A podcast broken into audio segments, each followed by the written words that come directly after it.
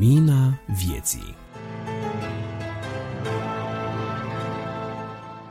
Bine v-am regăsit, dragi prieteni, la revista Lumina Vieții. Suntem la numărul din mai 2023 și cu ajutorul lui Dumnezeu sperăm ca și de data aceasta să vă fim de folos în demersul dumneavoastră din viața spirituală de a-L cunoaște pe Isus Hristos, Mântuitorul nostru.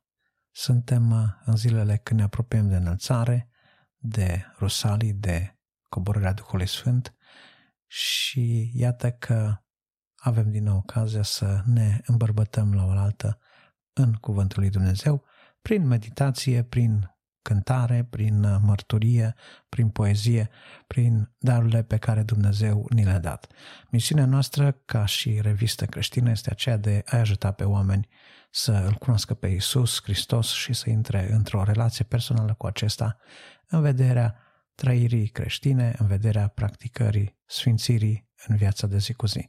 Asta este misiunea noastră a revistei Lumina Vieții, publicată de Asociația Creștinilor Nevăzători ProLumina. După cum uh, probabil dacă sunteți uh, ascultători fidel, cunoașteți colectivul, așadar voi anunța din nou uh, componența colectivului editorial și de data aceasta vorbim de Adi Tămășan subsemnatul, vorbim de George Iordan care are editorialul acestui număr, vorbim de un mesaj de la Vestea Bună ținut tot de mine. Pastorul Daniel Cucar ne vorbește la rubrica Lapte și bucate tari.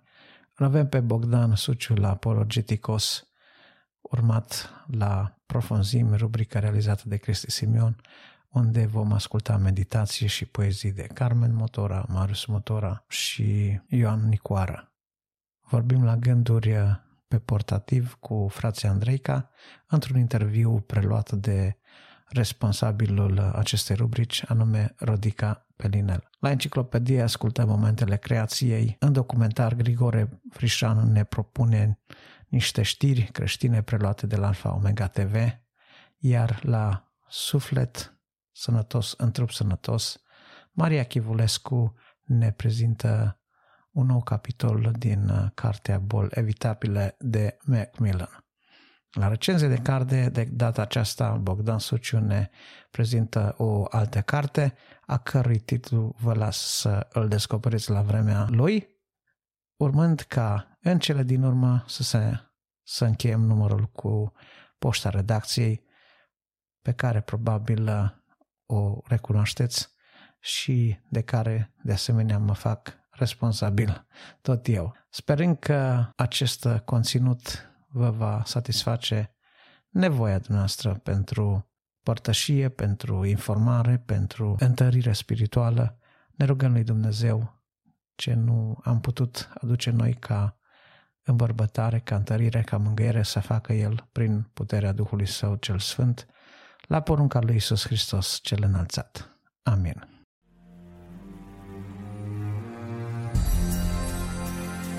Editorial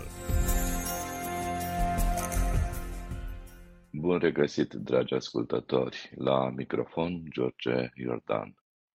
Mă bucur să fiu împreună cu dumneavoastră din nou la o nouă rubrică a editorialului acestei reviste. De data aceasta m-am gândit să abordez un subiect despre înălțarea Domnului Isus. Ca temă de referință din Scriptură am ales uh, un verset din Evanghelia după Ioan, capitolul 3, versetul 14 și de fapt voi citi câteva versete. Și după cum a înălțat Moise șarpele în pustie, tot așa trebuie să fie înălțat și Fiul omului, pentru ca oricine crede în El să nu piară, ci să aibă viața veșnică, fiindcă atât de mult a iubit Dumnezeu lumea că a dat pe singurul lui Fiu, pentru ca oricine crede în El să nu piară, ci să aibă viața veșnică. În uh, luna aceasta se sărbătorește de întreaga creștinătate înălțarea Domnului Isus Hristos. Sigur, știm că mulți sărbătoresc într-o perioadă mai devreme această sărbătoare a înălțării Domnului Isus Hristos, alții mai târziu cu o săptămână sau două săptămâni, funcție de perioada calendaristică. Însă, credem că important este cum este atitudinea noastră în uh, perioada aceasta și nu numai în perioada sărbătorii, unor sărbători creștine, cum le avem pe care le știm cu toții, nașterea Domnului Isus Hristos, răstignirea Paștele, învierea, înălțarea sau coborârea Duhului Sfânt, sărbătoarea zecimii sau sărbătoarea rusalilor, sărbători care nu sunt altceva decât piloni ai ridicării omului din starea uh, sa de păcat. De altfel, toate sărbătorile acestea creștine nu au ca scop decât direcționarea inimii omului către cele mai importante evenimente ale creștinătății pentru a îndrepta privirea omului către divinitate, către măreția bunătății lui Dumnezeu. De ce spun uh, lucrul acesta? Pentru că bunătatea lui Dumnezeu este revelată în scriptură, în natură, oriunde ne îndreptăm uh, atenția, dar mai cu seamă în uh, persoana Domnului Isus Hristos.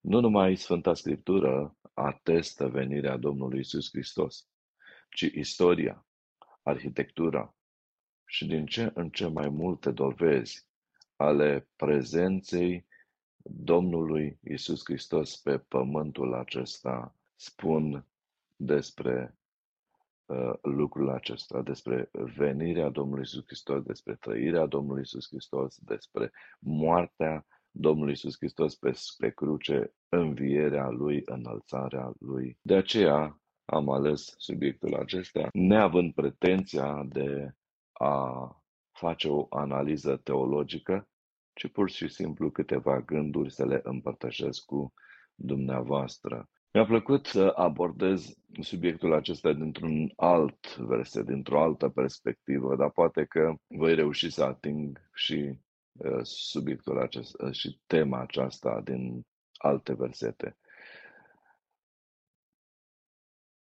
Și după cum a înălțat Moise șarpele în pustie, tot așa trebuie să fie înălțat și fiul omului. Scriptura arată faptul că omul a păcătuit în uh, perioada când Moise a plecat cu poporul lui Dumnezeu de sub uh, robia egipteană și a traversat Marea Roșie în uh, pustie, Dumnezeu i-a hrănit cu mană.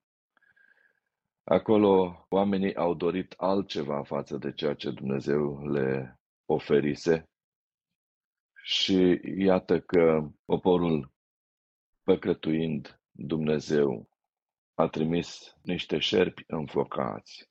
Oamenii au început să strige la vederea morții celorlalți, de teama că vor fi mușcați și ei de teama morții.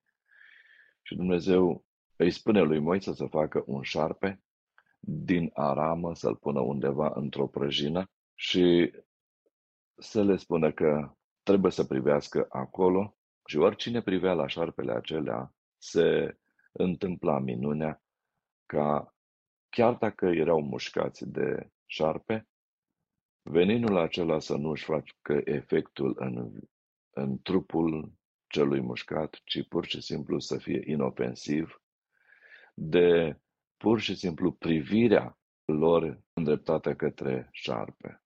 Ce efect să aibă aceasta? Efectul credinței pe care Dumnezeu dorea să îl aibă orice om privind la șarpele acela. Acest eveniment istoric petrecut pe care îl uh, narează Scriptura și pe care îl reduce la un singur verset, aici în versetul 14 din Evanghelia după Ioan, nu face altceva decât să ne arate, să fie o icoană preînchipuitoare către înălțarea Domnului Isus Hristos pe cruce. Nu pe o bârnă de, din lemn, cum era șarpele acela de arama, ci pe o cruce. Ce fel de înălțare este aceasta?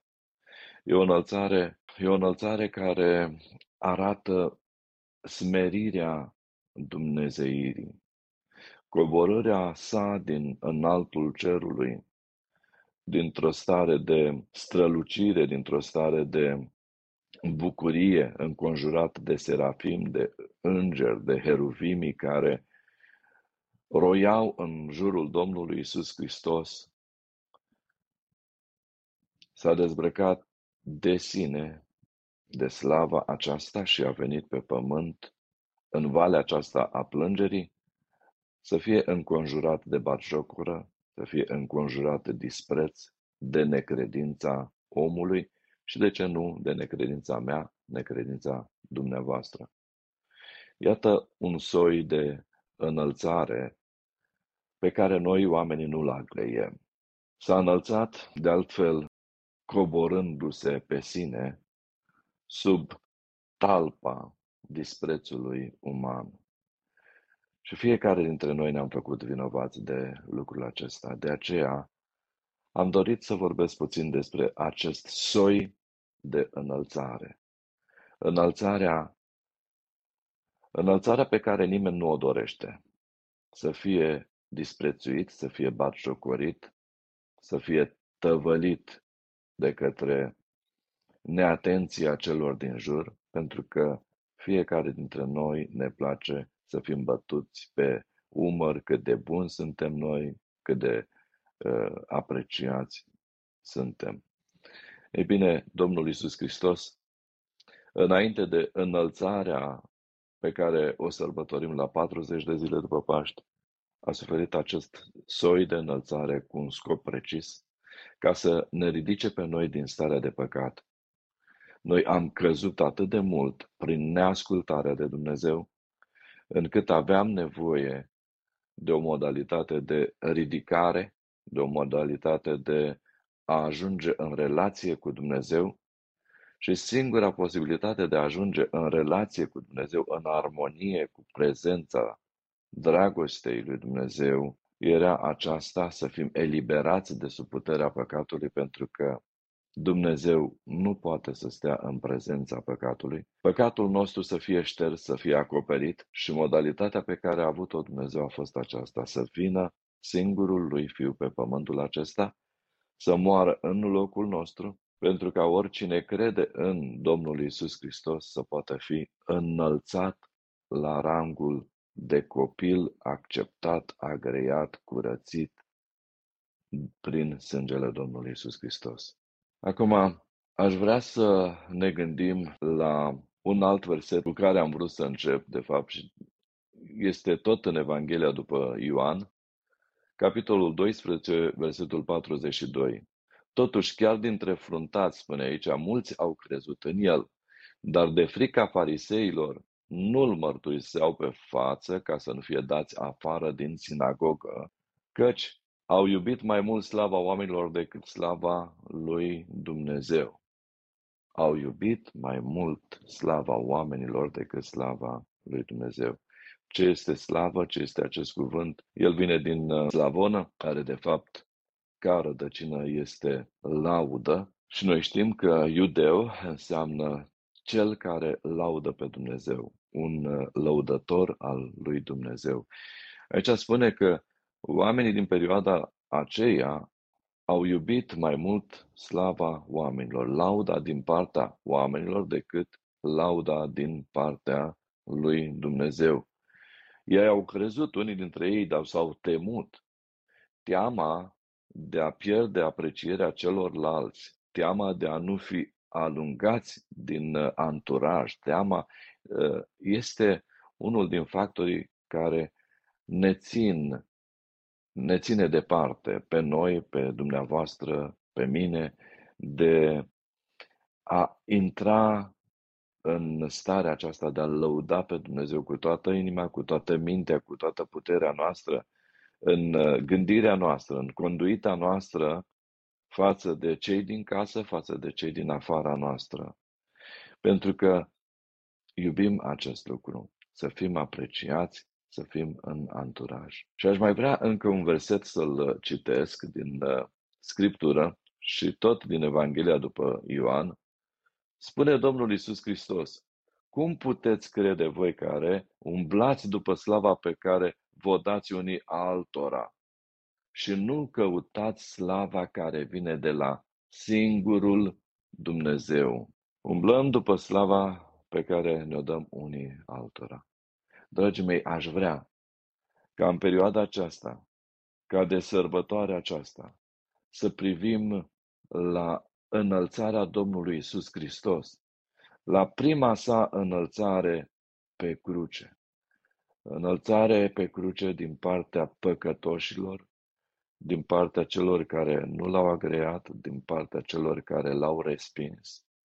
Și de ce nu înălțarea din partea noastră? Și noi am fost multă vreme înălțători de Dumnezeu pe cruce. L-am pironit acolo, l-am țintuit acolo, ați putea spune, nu, nu, eu n-am făcut lucrul acesta. Prin neparticiparea noastră, prin gândirea noastră, în gândirea noastră, în inima noastră, la lăudarea numelui acestuia, Domnul Isus Hristos, a Fiului Dumnezeu, care a murit pentru păcatele noastre, nu facem altceva decât să-L țintuim pe cruce, să-L răstignim încă o dată, să-L coborâm încă o dată din înaltul cerului și să-L punem acolo prin nepăsarea noastră, prin deferența noastră, prin nerugăciunile noastre, prin neparticiparea noastră la biserică, facem același lucru. Prin necredința noastră putem face același lucru ca și prin nepocăința noastră putem face același lucru. Cum putem însă să-L vedem cu adevărat înălțat și anume răstignit, dar înviat a treia zi? Așa după cum spune Scriptura, înviat pentru neprihănirea noastră. Adică să-L vedem înviat, să-L vedem viu în vecii vecilor, dat jos, dacă vreți, de pe cruce, înălțat în mintea noastră, este prin credința în jertfa Lui, prin credința în faptul că este viu în vecilor și așa după cum ucenicii l-au văzut înălțându-se după 40 de zile, priveau la el și sub privirea lor s-a înălțat. Așa putem să sărbătorim și noi această înălțare privind la el. Înălțarea lui la cer cu scopul de a sta la dreapta Tatălui, ca mijlocitor să mijlocească pentru păcatele mele, să mijlocească pentru păcatele dumneavoastră, să putem trăi această înălțare continuă.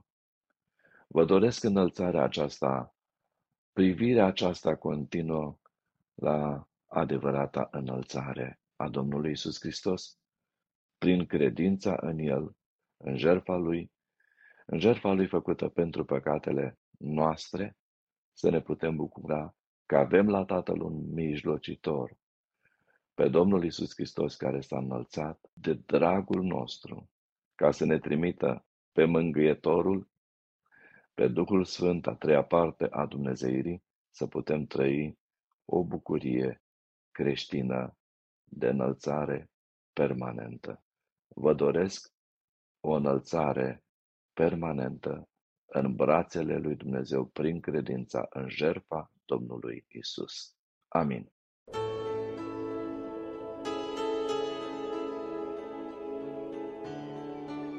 Vestea bună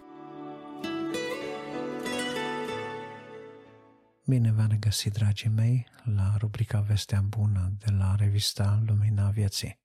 Adi Tămășan la microfon și astăzi vreau să vă împărtășesc un uh, scurt mesaj, o scurtă veste bună despre lucrurile privitoare la împărăție. Lucrurile privitoare la împărăție ne-au fost transmise în felurite moduri.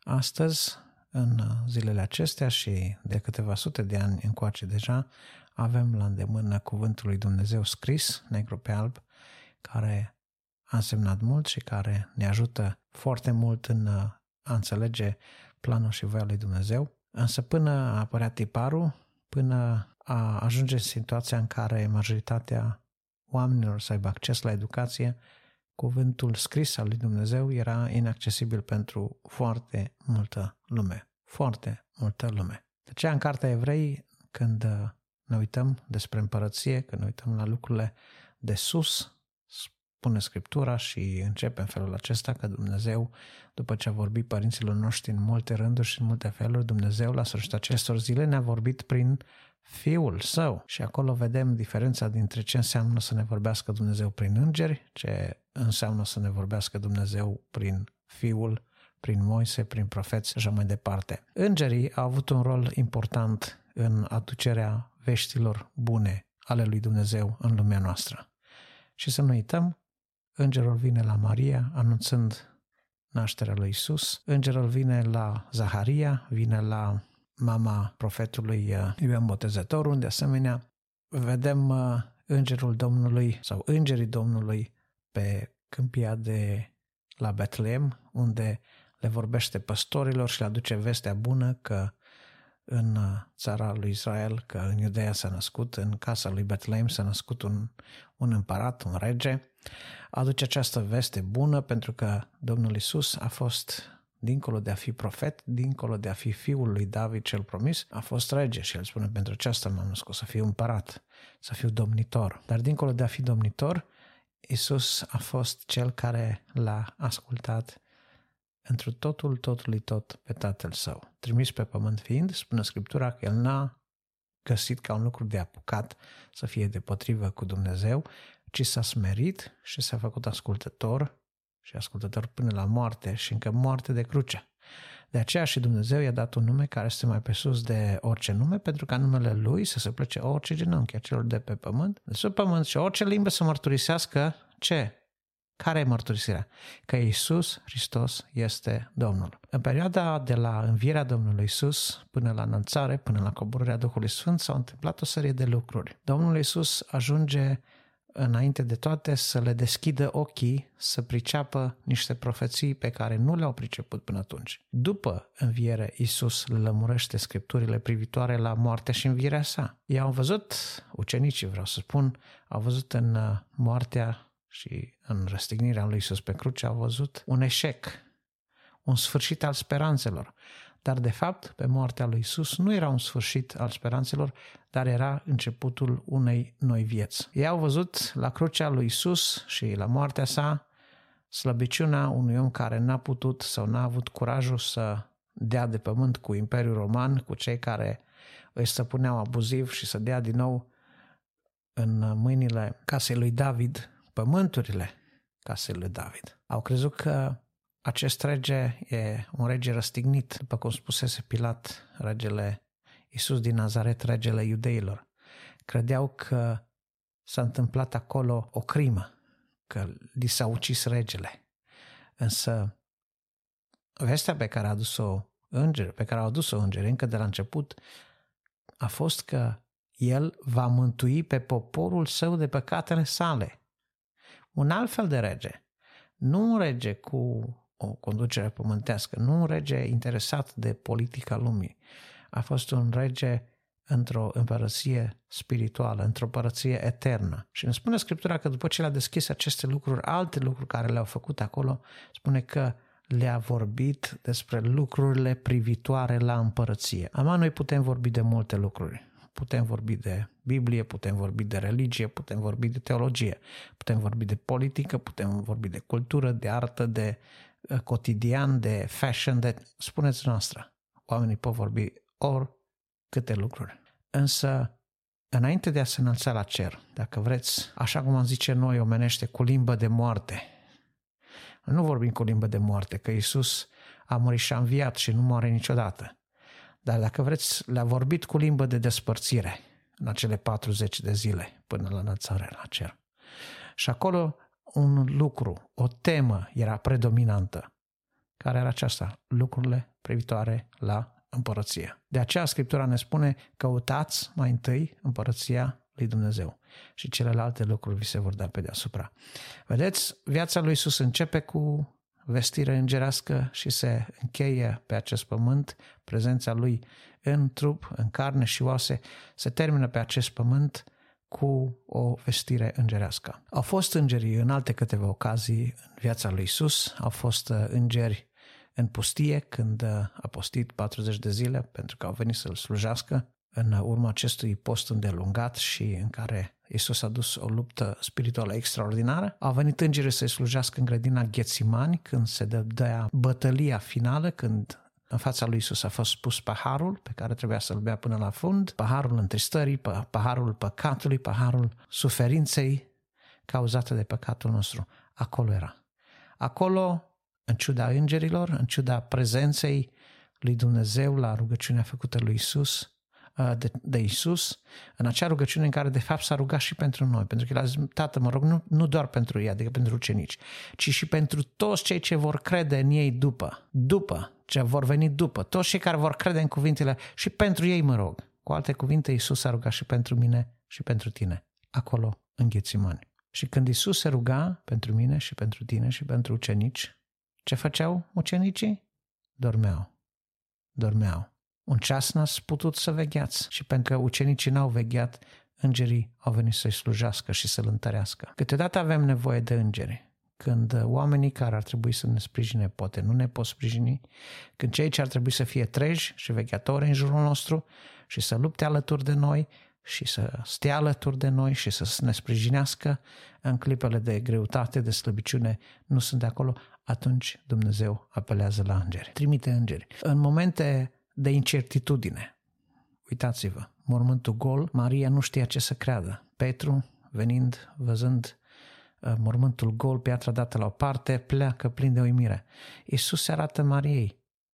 Dar înainte de a se arăta Mariei, ce văd femeile în mormântul gol? Văd un înger care le amintește ceea ce aproape că le-a ieșit din minte nu vă aduceți aminte. El v-a spus că are să învie. Nu vă aduceți aminte ce vă zice. A înviat, nu este aici. Pentru ce îl căutați?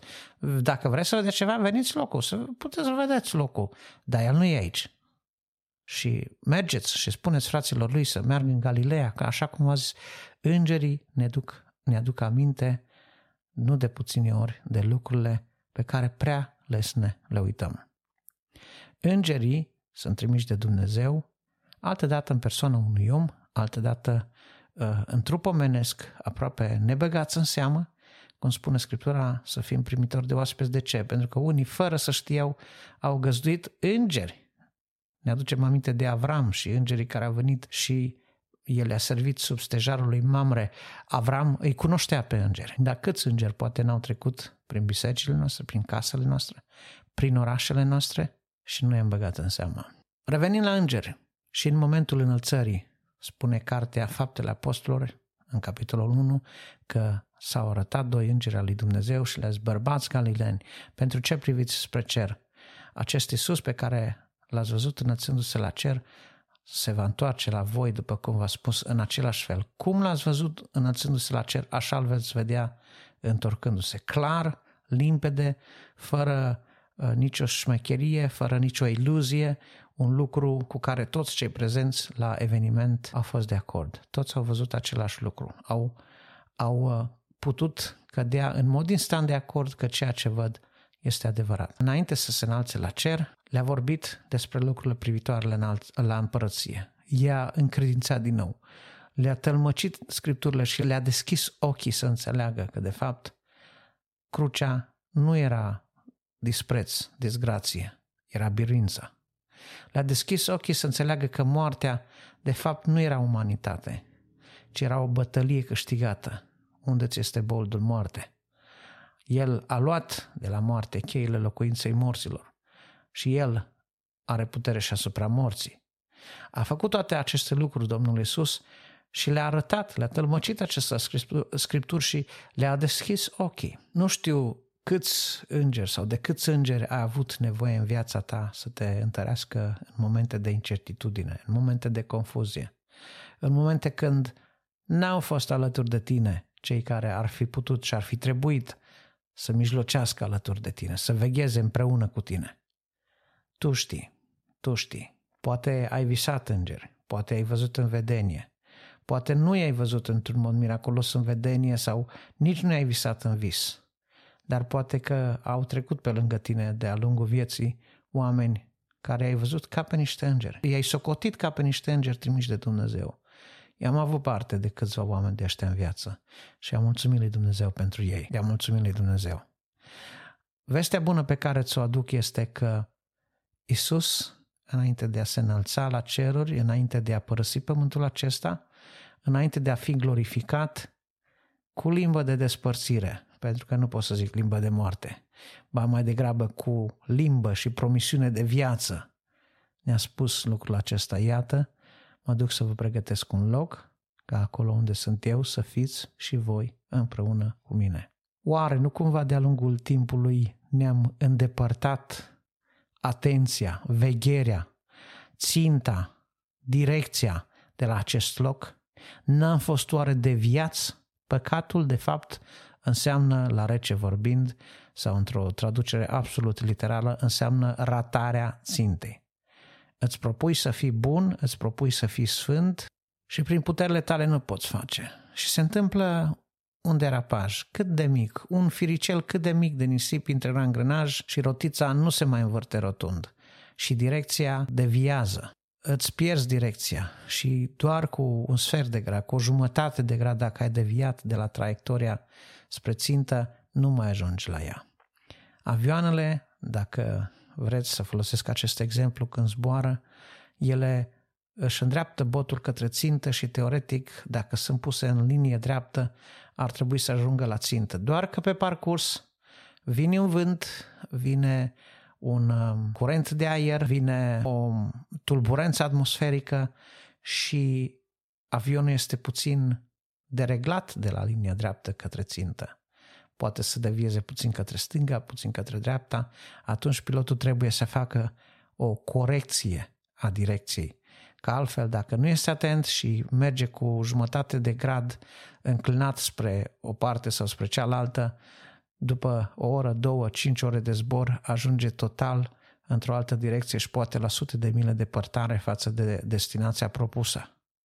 Pentru că a fost deviat de la direcție. Bine, astăzi poate fac computerele acest lucru destul de sensibil și care trebuia făcut cu multă grijă și care consuma multă atenție în vremea când uh, aviația nu era atât de automatizată, computerizată, digitalizată ca astăzi. Noi astăzi, dacă vrem să nu ne pierdem direcția, dacă vrem să avem uh, în uh, vedere ținta totdeauna, trebuie să facem ca tematică principală a vieții noastre preocuparea pentru împărăție. Căutați mai întâi împărăția lui Dumnezeu. Asta este prioritatea. Câte vreme te ocupi de celelalte, ratezi împărăția. Câte vreme te ocupi de împărăție și nu-ți iasă din înaintea ochilor această țintă finală, celelalte vi se vor da pe deasupra, promitea Mântuitorul. Și el ce promite face. S-a înălțat, se va întoarce ca să ne ia să fim împreună cu el și uitându-ne la viața lui și la promisiunile lui, știm că n-a fost niciun lucru din cele care le-a promis până în vremea noastră să nu se fi întâmplat. S-au întâmplat și cele care nu s-au întâmplat urmează să se întâmple. Pentru că El nu își trage cuvântul înapoi, pentru că El nu îi pare rău de făgăduința făcută. Dragii mei, îndemnul pe care l-am sau vestea bună pe care o am este că fie îngerii, fie mesajul lui Isus ne îndeamnă toți către aceeași direcție. Îngerii ne îndeamnă către Isus, Isus ne îndreaptă către împărăție, ne pune înainte lucrurile privitoare la împărăție, ne îndeamnă zi de zi să ne ținem drumul drept spre împărăție și atunci vom fi înțeles ce înseamnă înălțarea, vom fi înțeles ce înseamnă învierea, vom fi înțeles ce înseamnă promisiunea Duhului, vom fi înțeles ce înseamnă nădejdea slavei. Pentru că până la urmă ce alta vrem decât să avem în noi zi de zi ca și creștini pe Iisus Hristos, nădejdea slavei. Amin.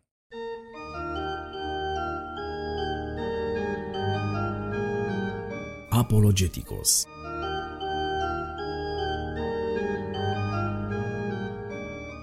Bun găsit, dragi ascultători! Eu sunt Bogdan Suciu și în cele ce urmează sunt bucuros să fiu gazda dumneavoastră la un nou episod al rubricii Apologeticos.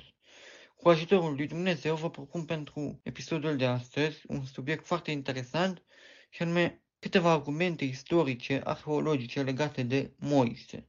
Ceea ce e important să ne reamintim sunt informațiile eh, pe care le cunoaștem deja din cartea Exodul, anume faptul că Moise s-a născut în Egiptul antic într-o perioadă deosebit de dificilă pentru poporul ales. Pentru că, pe de o parte, în acea vreme evreii se aflau în captivitate egipteană, iar pe de altă parte, faraonul care domnea în perioada respectivă proclamase un decret care stipula faptul că toți băieții evrei nou născuți trebuiau să fie omorâți. Mama lui Moise a încercat să-l protejeze atât cât a putut, vreme de trei luni. Însă, după acest timp, riscul de a fi descoperit crescând, mama sa l-a pus pe Moise într-un coș pe care l-a lăsat să plutească pe Nil, încredințându-l astfel pe Moise în grija lui Dumnezeu. În aceste condiții, Moise a fost descoperit de fica faraonului, care venise la Nil pentru a-și îndeplini ritualul atât religios cât și de igienă. Ceea ce e interesant de știut faptul că pentru egiptenii antici Nilul avea o proprietate, avea proprietăți divine, era considerat un, o zeitate și se bucura de, de venerație eh, din partea lor. Acum, câteva informații de natură istorică. Această fiică a lui Faraon este identificată ca fiind prințesa Hatshepsut, care nu avea copii și și-ar fi dorit mult unul. Hatshepsut era fiica lui Tutmose I. Despre acest Tutmose I sunt importante de știut trei lucruri. 1. Tutmose I a fost fiul lui Agmoze I, faraonul sub care fusese proclamat decretul, de deci decretul de omorire a băieților evrei a fost proclamat sub Agmoze I.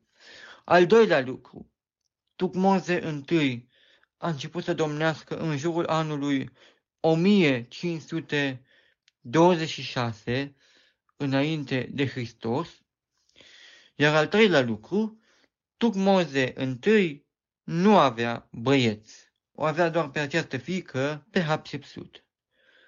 O altă informație interesantă este faptul că Aaron, fratele lui Moise, despre care știm din Biblie că este cu trei ani mai mare decât acesta, nu pare să se fie aflat sub influența decretului. Nu există niciun fel vreo relatare că Aaron ar fi fost în acest pericol de a fi omorât. Cum se explică? Singura explicație este că Aron s-a născut înainte ca decât să fie dat. Prin urmare, reconstituind evenimentele, Aron se naște înainte de decret, faraonul Agmoze I proclamă decretul, Moise se naște în timpul decretului și ajunge în grija princesei Hatshepsut. Ulterior, după moartea lui Agmoze I, decretul a încetat să mai fie valid pentru că odată cu moartea unui faraon, toate legile sale încetau să mai funcționeze. Noul faraon urmând să proclame propriile sale legi. Ceea ce a făcut ca Moise să crească în casa lui faraon, fiind considerat un dar din partea zeilor și nemai aflându-se sub amenințarea decretului, după moartea lui Armoze I. Cum spuneam, Tutmoze I, tatălui Hatshepsut, nu avea băieți, astfel încât i-a urmat la tron soțul lui Hatshepsut, Tutmoze al doilea. Acest Tutmoze al doilea avea un băiat, Tutmoze al treilea, dintr-o căsătorie anterioară. Prin urmare, avem situația în care Hatshepsut nu are copii, el are doar pe Moise. Tutmoze al doilea, care are un băiat dintr-o căsătorie anterioară, ajunge pe tron. Desigur, Tutmoze al doilea își dorește ca fiul lui Tutmoze al treilea să domnească, în vreme ce Hatshepsut își dorește ca fiul ei, Moise, băiatul pe care îl scosese din Nil, să urmeze la tron. Tutmoze al doilea a murit foarte curând, în condiții în care ambii băieți erau minori, iar Hatshepsut a preluat regența până la majoratul acestora. Dar, după momentul majoratului, Hatshepsut a refuzat să renunțe la domnie, la regență și a continuat să domnească, fiind prima femeie faraon și singura de altfel din istoria Egiptului, care a domnit vreme de 22 de ani. Pastorul Traian Aldea, doctor în teologie și arheolog, face presupunerea că, în timpul domniei sale, Hatshepsut încerca să-l convingă pe Moise să accepte tronul, să accepte să devină faraon. Însă, acest lucru ar fi presupus ca Moise să devină un adept al zeului Ra, zeul soare, care avea un cult foarte puternic în Egiptul antic. Iar viitorul faraon, care era un reprezentant al zeului Ra, pentru a face acest lucru, trebuia evident să practice ritualurile specifice acestui cult. Iar Moise, evreu fiind, nu putea admite un astfel de pas. Este de presupus că Moise a oscilat o perioadă, crescând la curtea regală, între asumarea identității sale evreiești, pe de o parte, și perspectiva de a deveni faraon, pe de altă parte. După ce Moise a optat pentru cea din tâi variantă, Hatshepsut dispare în mod misterios din istorie. Scurtă paranteză. Faraonii își pregăteau cu o adevărată artă spațiul lor funerar. Era un întreg templu funerar, era ceea ce noi se piramide, în care mumiile lor erau așezate astfel încât să se confer, conserve într-o stare cât mai bună. Aceste morminte, cu cât erau mai fastoase, cu atât exprimau mai clar prestigiul faraonilor. Și desigur, pe mormintele respective erau trecute și numele lor.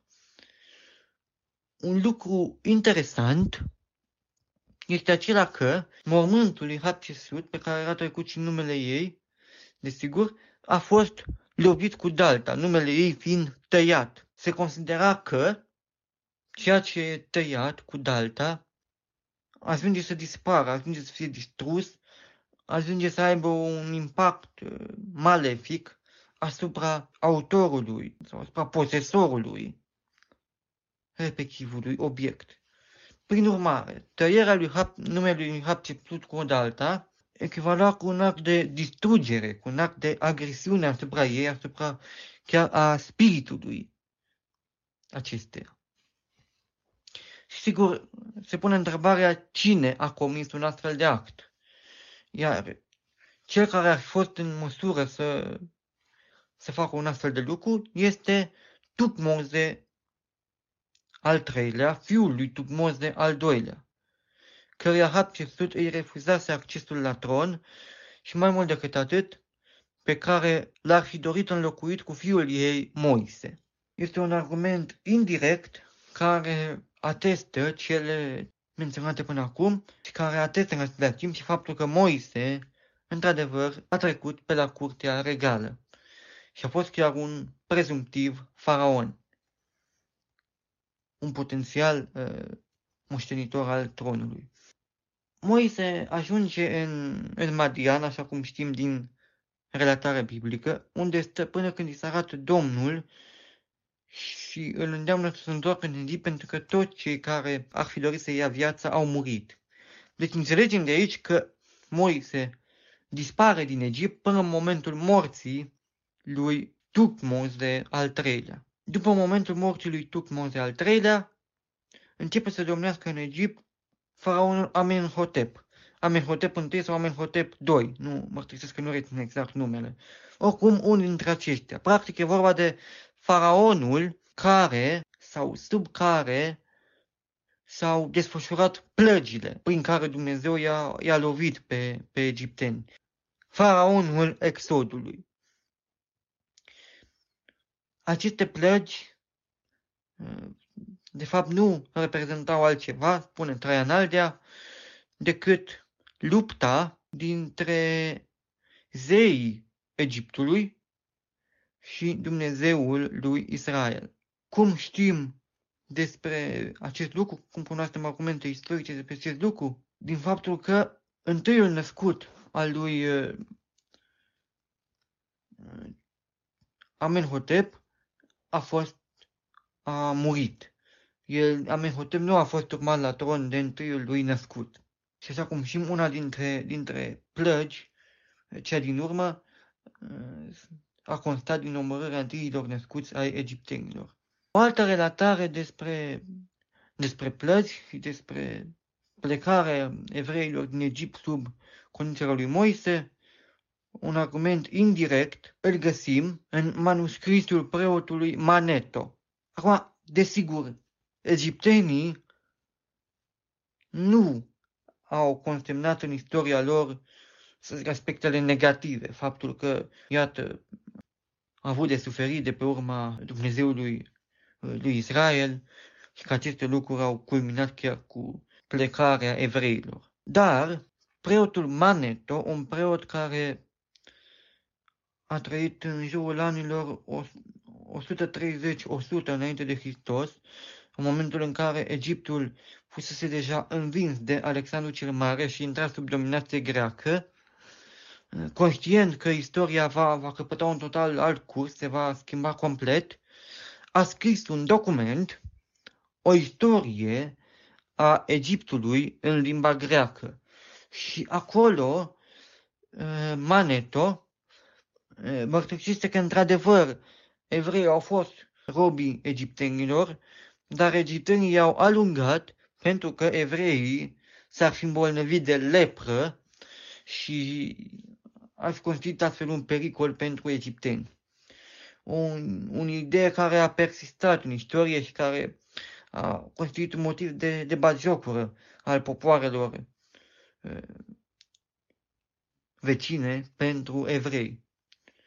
În mod clar, o, o minciună, o asemenea, o asemenea afirmație. Revenind la, la Moise, acesta îl conduce poporul evreu după ce pleacă din Egipt în pustiu, merg la muntele Sinai, de unde Moise primește legea lui Dumnezeu. Și Moise relatează acolo și pe parcursul întregii călătorii cele, cele întâmplate. Vedem din cartea Exodul că Dumnezeu îl îndeamnă în repetate rânduri pe Moise să scrie și se vorbește despre o carte pe care Moise o scrie, o carte a, a legii. Da? Și acum se pune întrebarea, ce fel de alfabet a folosit Moise atunci când a scris? Scrierea cuneiformă, specifică popoarelor mesopotamiene, babiloniene, sau scriere hieroglifică, hieroglifele specifice egiptenilor. Acum, de menționat e faptul că scrierea hieroglifică era o, o scriere de uz intern, dacă vreți, o scriere în care erau avizați doar anumite persoane. Era o scriere care se folosea pentru a descrie istoriile faraonilor sau alte momente importante sub formă de imagini. Deci hieroglifele erau pictograme, erau imagini pe care egiptenii de rând le puteau vedea, dar nu știau să le citească foarte, foarte aprofundat și cu atât mai puțin nu știau să scrie.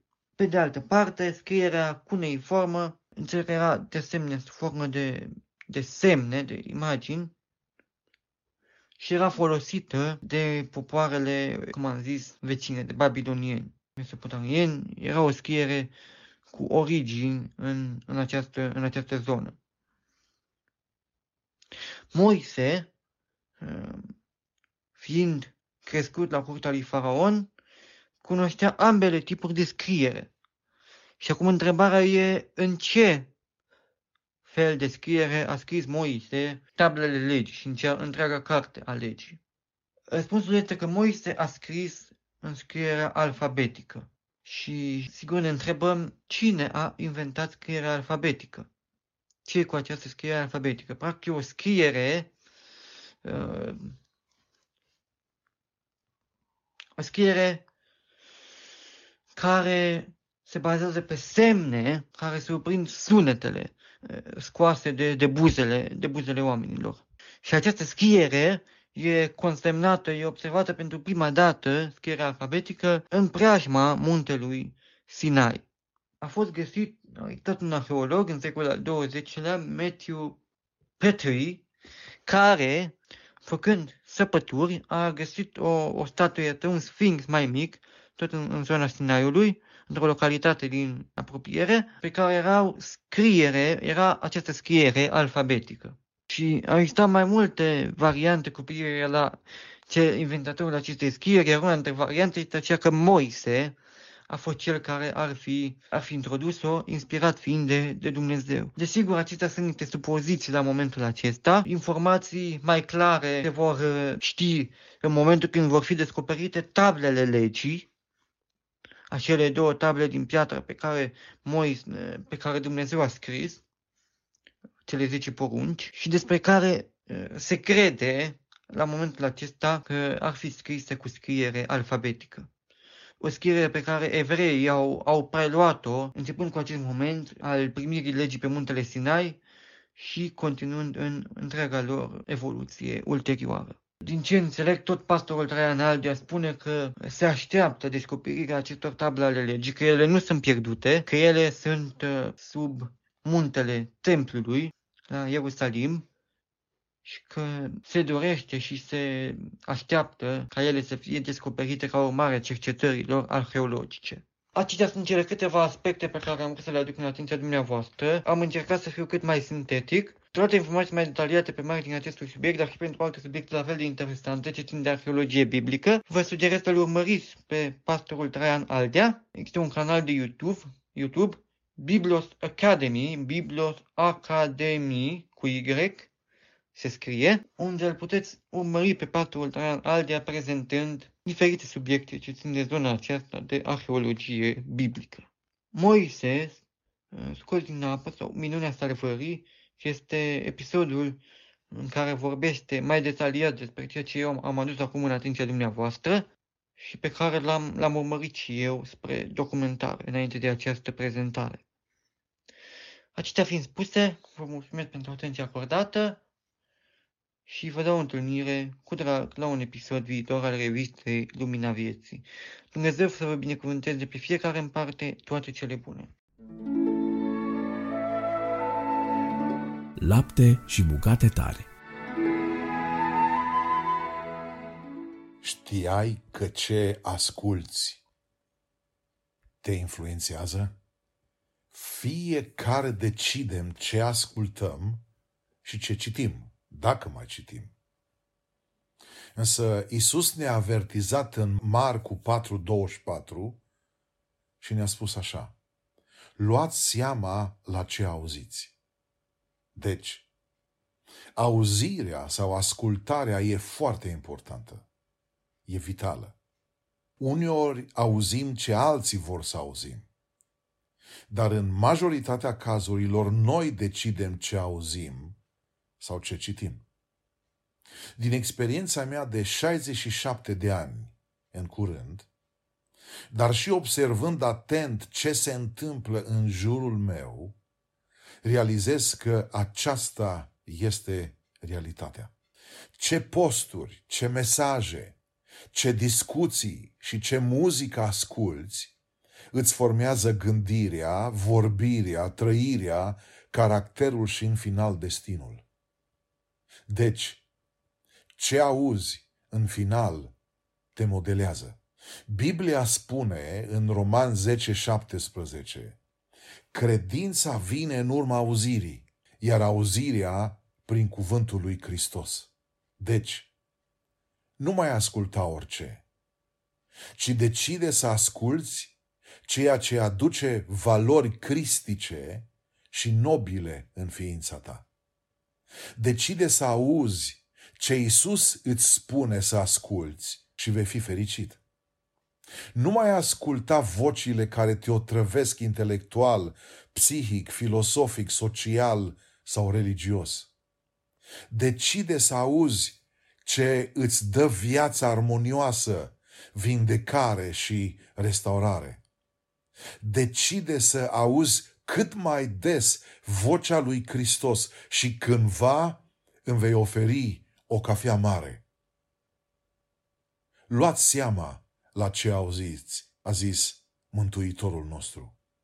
Deci, în final, focusează-te maxim pe auzirea cuvintelor lui Isus Hristos și vei trăi și mai bine, dar și mai mult. Asta deja s-a demonstrat științific. Fii înțelept. Ia seama la ce auzi. Amin. Profunzimi.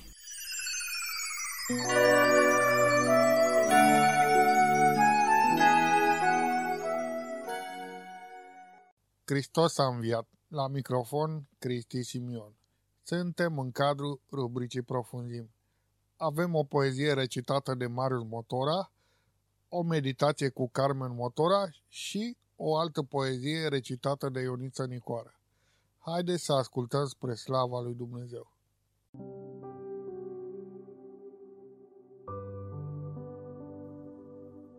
Ne vom întoarce într-o zi acasă, cu răni adânci, dar plin de bucurie, căci Dumnezeu ne va primi la masă, pe marea de cristal, în veșnicie.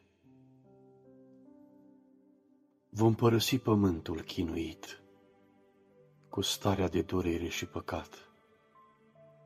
Pământul acesta ce ne-a găzduit, în trupul său rănit și blestemat. Cu fețele scăldate în lumină, cu sufletele în nou legământ, noi vom păși în a cerului grădină, uitând de suferință și pământ. Ne vom întoarce într-o zi acasă în locul de lumină și adevăr, căci Tera ne-a fost pentru un timp o casă, dar casa noastră veșnică e în cer. O, câte stări de har ne-or însoți când ne vom revedea în veșnicii. Iubirea celui sfânt ne va umbri în raiul plin de cânt și bucurii.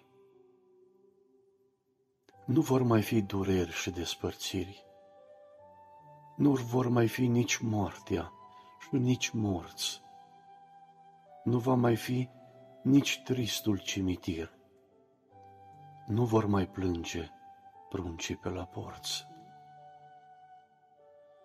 Noi vom uita acolo de păcat, de răni și lupte, ură și necaz, de tot ce-i putred, rău și întinat, de sânge, boli și lacrimi pe obraz. Ce mic va deveni sub noi pământul, când înspre cer ne-om îndrepta ca în vis.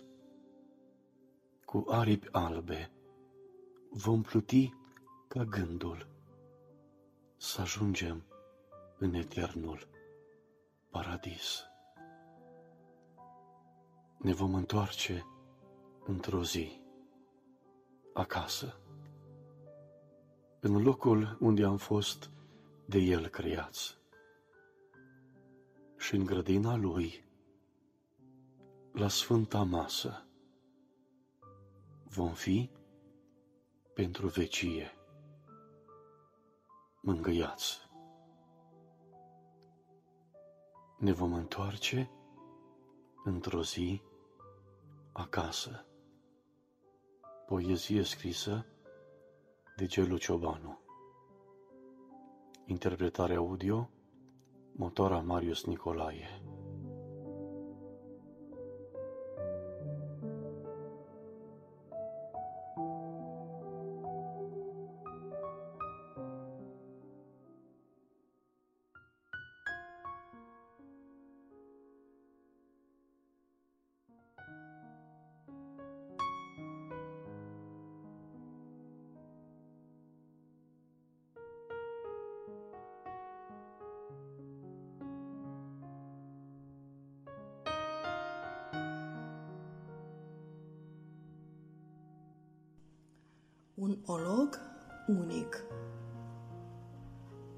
Meditație de Carmen Motora. Faptele Apostolilor 3, de la 1 la 11. Era odată un olog. Bă văd zâmbind deja. Câți ologi nu azi? Triști, înfrânți, cer și în milă. Și atât. Ologul ăsta însă a fost unic pe pământ, până acum. Așa se născuse. Niciodată nu simțise țărâna aspră sub tălpile lui de copil. Niciun pas. Nici măcar împleticit. Îi privise doar pe ceilalți copii, alergând sălbatic, hârjonindu-se veseli, Șoaca asta de copil nu o simțise niciodată. Anii au trecut mai bine de 40 și el era tot olog. La ce spun ologii? Să cerșească. Asta făcea la intrarea în templu. Primea câte un bănuț sau câte o batjocură. Câte o binecuvântare sau câte un blestem. Se resemnase. Își știa starea și locul, doar trăise mai bine de jumătate din viață. Spuneam însă că ologul ăsta e unic. Uitase să mai spere, uitase să mai creadă și totuși, într-o dimineață, i s-a împlinit visul de copil – ca și un fluture colorat și nestăvilit ce își abandonează coconul urât și vechi, așa a fost și cu el. Petru nu avea bănuți să-i dea, îl avea însă pe Isus și asta i-a dat. Isus, vindecătorul ologilor și surzilor și orbilor și celor ce au încetat să creadă și să viseze, să mai fie copii. Așa că a sărit în picioarele lui o loage de viață, tălpile lui au mușcat din țărână, setoase și nu se mai puteau opri. Alerga, sărea și țopăia ca un copil. Țopăia pentru toată copilăria lui. Râdea în hohote de bucurie, chiar și în templu, unde oamenii îl arătau cu degetul, îl priveau strâmb. Dar pentru el era doar Isus mare, nu oamenii mici. Nu mai era o loc, nici cerșător, nici lipsit de vise. Și apoi, ce olog nu țopăie după 40 de ani fără niciun pas? Ce olog nu chiuie sărind de bucurie când și-a recăpătat copilăria. Un olog unic în lume. Eu am fost. Tocmai când uitasem să mai cred, să mai visez, să mai fiu copil, Isus m-a apucat de mâna dreaptă și m-a ridicat. Picioarele mele oloage s-au întărit. Nu mai sunt olog, nu mai cerșesc și pot avea vise. Pot alerga și țopăi. Și cine ar putea condamna un olog că fuge și sare de bucurie și că e copil din nou?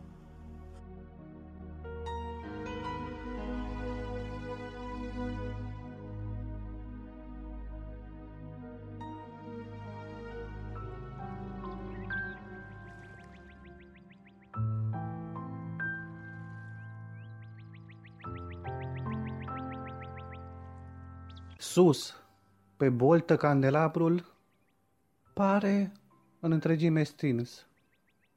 Zorii dragi ai dimineții, tot orașul a cuprins.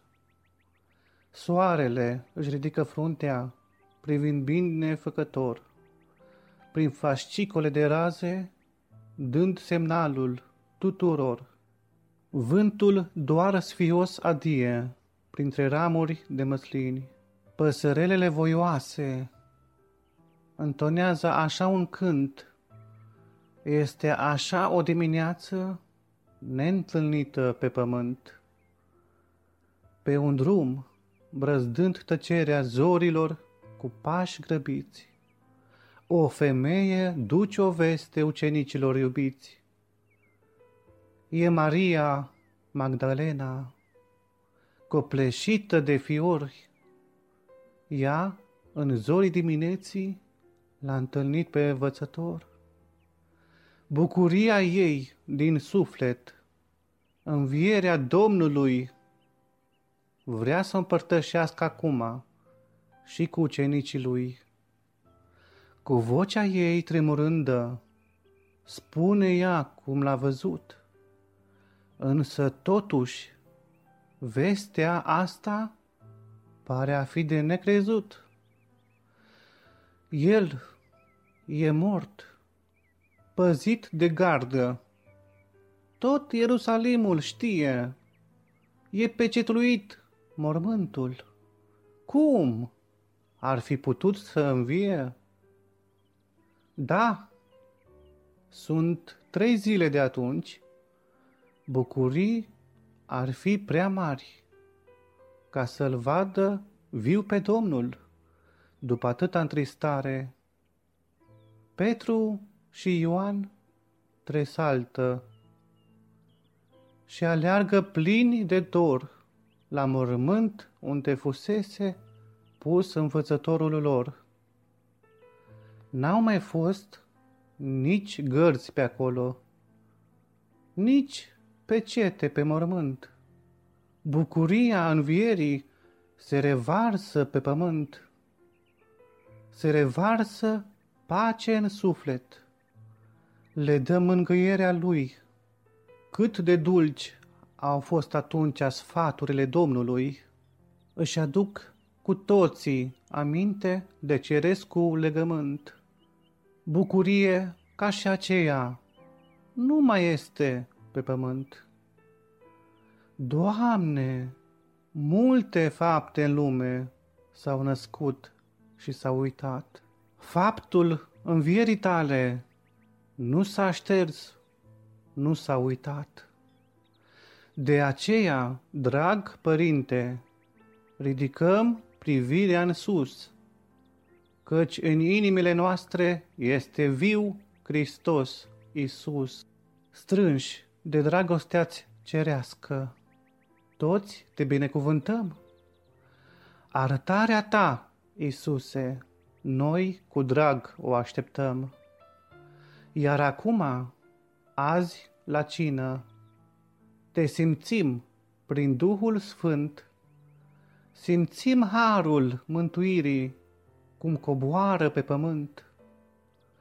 Tu ești viu și trăiești neîncetat. Ești Mesia, ești Hristosul, Cel ce ne-a răscumpărat. Slăvit să fie numele Tău, Doamne Iisuse Hristoase, în veci. Amin.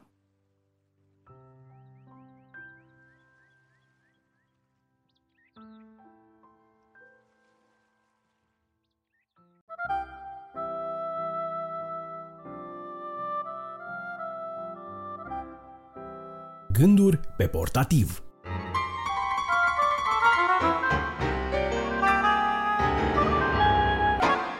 găsit, stimați ascultători! Sunt Rodica Pelinel și mă bucur că din nou am prilejul să ne auzim la rubrica Gânduri pe portativ.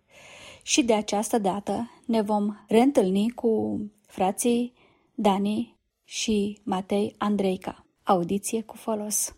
Asta a fost și o atitudine încurajată foarte mult de biserica noastră, în general, de a uceniciza oameni și spiritual, și tehnic, și în domeniul ăsta muzical. Am văzut la noi în biserică și pe partea de uh, cuvânt, mereu cei mai experimentați băgau la înaintare pe ăștia mai tineri și cumva și noi ne-am asumat chestia asta. Uh, de exemplu, chiar și în trupa noastră, care deja slujim, cred că mai bine de 10 ani, așa forma asta oficială ca trupă de laudă și închinare și mereu am, am mai adus câte un om mai începător printre noi. Am văzut potențialul în el și am zis îl încurajăm, chiar dacă o să fie un pic mai greu la repetiții, la început. Da, mereu da, mi-am am... că am adus toboșar de 15 ani, avea 15 ani, iar la chitară basă am avut așa la începător. Da. Uh, da, o întrebare care aș vrea să vă pun. Dani, am ascultat pe YouTube o predică cu tine. Îți place să și predici? Nu. nu. Și totuși ai Uh, făcut-o. Eu, uh, Sau- mergând așa prin uh, biserici, am mers mulți ani, așa cum a- încă uh, mai cânt cu ei, chiar și duminica asta voi pleca, cu Cătălin și cu Ramona Lup, sunt cunoscuți bine în mediul Da, nostru. da, da, da, da. Uh, și am mers mult cu ei, de 16 ani, cred că, încoace, pe la evanghelizare, așa. Și mă puneau să am așa o scurtă mărturie. De obicei era de 6, 7, 8 minute că, na, era predicator invitat. Și nu era loc de mult. Și mi-am că la o biserică, eram încă necăsătorit, era invitat uh, fratele Gigi Cosman din Cluj, îl știți probabil. Da, da, da. Era invitat la predică. Și am avut o mărturie 5 minute, 6 minute. Zice, uh, la sfârșit ne-am întâlnit, a, mi-a plăcut foarte mult, aș vrea să te invit la noi în Cluj, când uh, la Biserica Baptistă, numărul 1. Să Da, te la invit să ai o mărturie. Și zic, cum să nu? Eu m-am gândit că tot e 5 minute. Mă sună peste câteva zile, zice, uite, dacă ai putea duminica următoare, seara. Zic, sigur. Bine, zice, atunci nu mai pun nicio predică și când am auzit, m-am panicat. Cum? Eu nu, nu vorbesc, eu am vorbit 5-6 minute, niciodată mai mult. Nu zicea, băi, nu știu, lasă să te descurce, să mai bagi o cântare, mai umplem noi cumva și nu pun pe nimeni. Țin minte că biserica începea la 6 seara, mă rog, au fost laudă și închinare, au fost, uh, am cântat eu vreo două cântări și la 7.20 m-a dus fratele Gigi la învon. Când m-am uitat următoarea dată la ceas, era 8 fără 3 minute. Efectiv, nu mi-am dat seama cum a trecut timpul și n-a, nu, n-a fost plictisitor din feedback-urile primite ulterior. Nu, nu predic, nu predic, dar uh, îndemnuri uh, dau. Dau când conduc închinarea cu trupa noastră, aproape de fiecare dată, un îndemn la rugăciune dau, nu obișnuiesc să predic. La noi la biserică cred că este și așa un nivel mai, mai uh, să zic, uh, crescut, mai pretențios în ale predici. Avem așa uh, hrană tare și nu, nu mă văd așa la nivelul ăla, dar uh, un îndemn devoțional, oricând îl dau și e bine primit și merge bine așa lângă cântarea uh, cântată de noi, să aduci îndemnul și apoi să vină o rugăciune potrivită. Ca și stil de muzică, voi sunteți un pic înclinați spre un gen mai modern, din câte am văzut eu. La bisericile pentecostale se cântă un gen mai spre Nicolae Moldovianu, mai așa. Voi ați încercat uh, genul ăsta de muzică? Sau nu vă regăsiți în el? sau? Păi uh, dacă ai ascultat uh, exact Nicolae Moldoveanu, ultima noastră piesă, Tea jugul lui Hristos pe umăr, Uh, da, da, da, da. Știu, știu că da, dar numai că era o variantă mai modernă. Eu mă, mă gândeam așa, o variantă mai clasică, mai... Da, da. No. Păi, cum să zic, în uh, mediul avangardist uh, clujan, uh, noi cred că suntem văzuți clasici. Nu, Da? Matei? Destul de. Da, adică modern în accepțiunea de aici înseamnă trupă cu două chitare electrice, cu un stil rock alternativ, cam ăla e modern. A, Noi cu suntem- elemente electronice Da, chiar. Sau zgomotoși, elemente zgomotoși. electronice. Da, da. Da, da, da. Noi suntem Da. chiar Da, ce a Da. avut piesa asta, aș spune, de care, pe care ai menționat-o, Ea jugul lui Hristos pe umăr, are o armonie, o armonizare, ca să spun așa, a melodiei mai aparte, care nu cred că am mai auzit-o. Și eu am ascultat-o păi, cântată de mulți de instrumentiști, și, da. De armonia piesei e făcută. Că e diferită, da. e diferită da. față de ceea ce da. știam eu piesa și da. Uh, de asta eram curioasă dacă ați fi abordat și piesa în varianta, știu direct al moldoveanu. Mai simplistă, știi? da. Mai da. simplistă. Mai uh, așa... Nu, pentru că nu mi se potrivește vocii mele. Eu n-am o voce extraordinară. De exemplu, uh, știu eu, uh, Amalia Decean, da? O cântă și ea. Da, da, da. Piesa asta. Ei se potrivește, ea doinește bine, are o voce potrivită. Vedeți ce frumoasă e de, cântare de cor. Eu am cântat-o la cor când eram da. acasă. Deci da. eu trebuie să ai vocea nimerită. Da, e foarte important e adevărat, să cânti ce ți se și potrivește. E foarte important. Mie îmi place, de exemplu, foarte mult jazzul, dar nu mi se potrivește să-l cânt. Da, e frumos. Dar, uite, lui Matei se potrivește mai bine. Avem, nu știu dacă ați auzit Colinda de Crăciun. Da, da, da, da. Cu, așa, cu vocea lui Matei, lui se potrivește foarte bine. Și da, ai făcut acordionul, cu acordionul pe sufletul meu. Exact, exact. Acolo am, Mie am mi-a plăcut pianul deci fost... acolo. Pianul mi-a plăcut teribil la colinda aia. Da, da, de care cu ce soțului meu zic, wow, ia uite, zic, ascultă și tu ce e aici.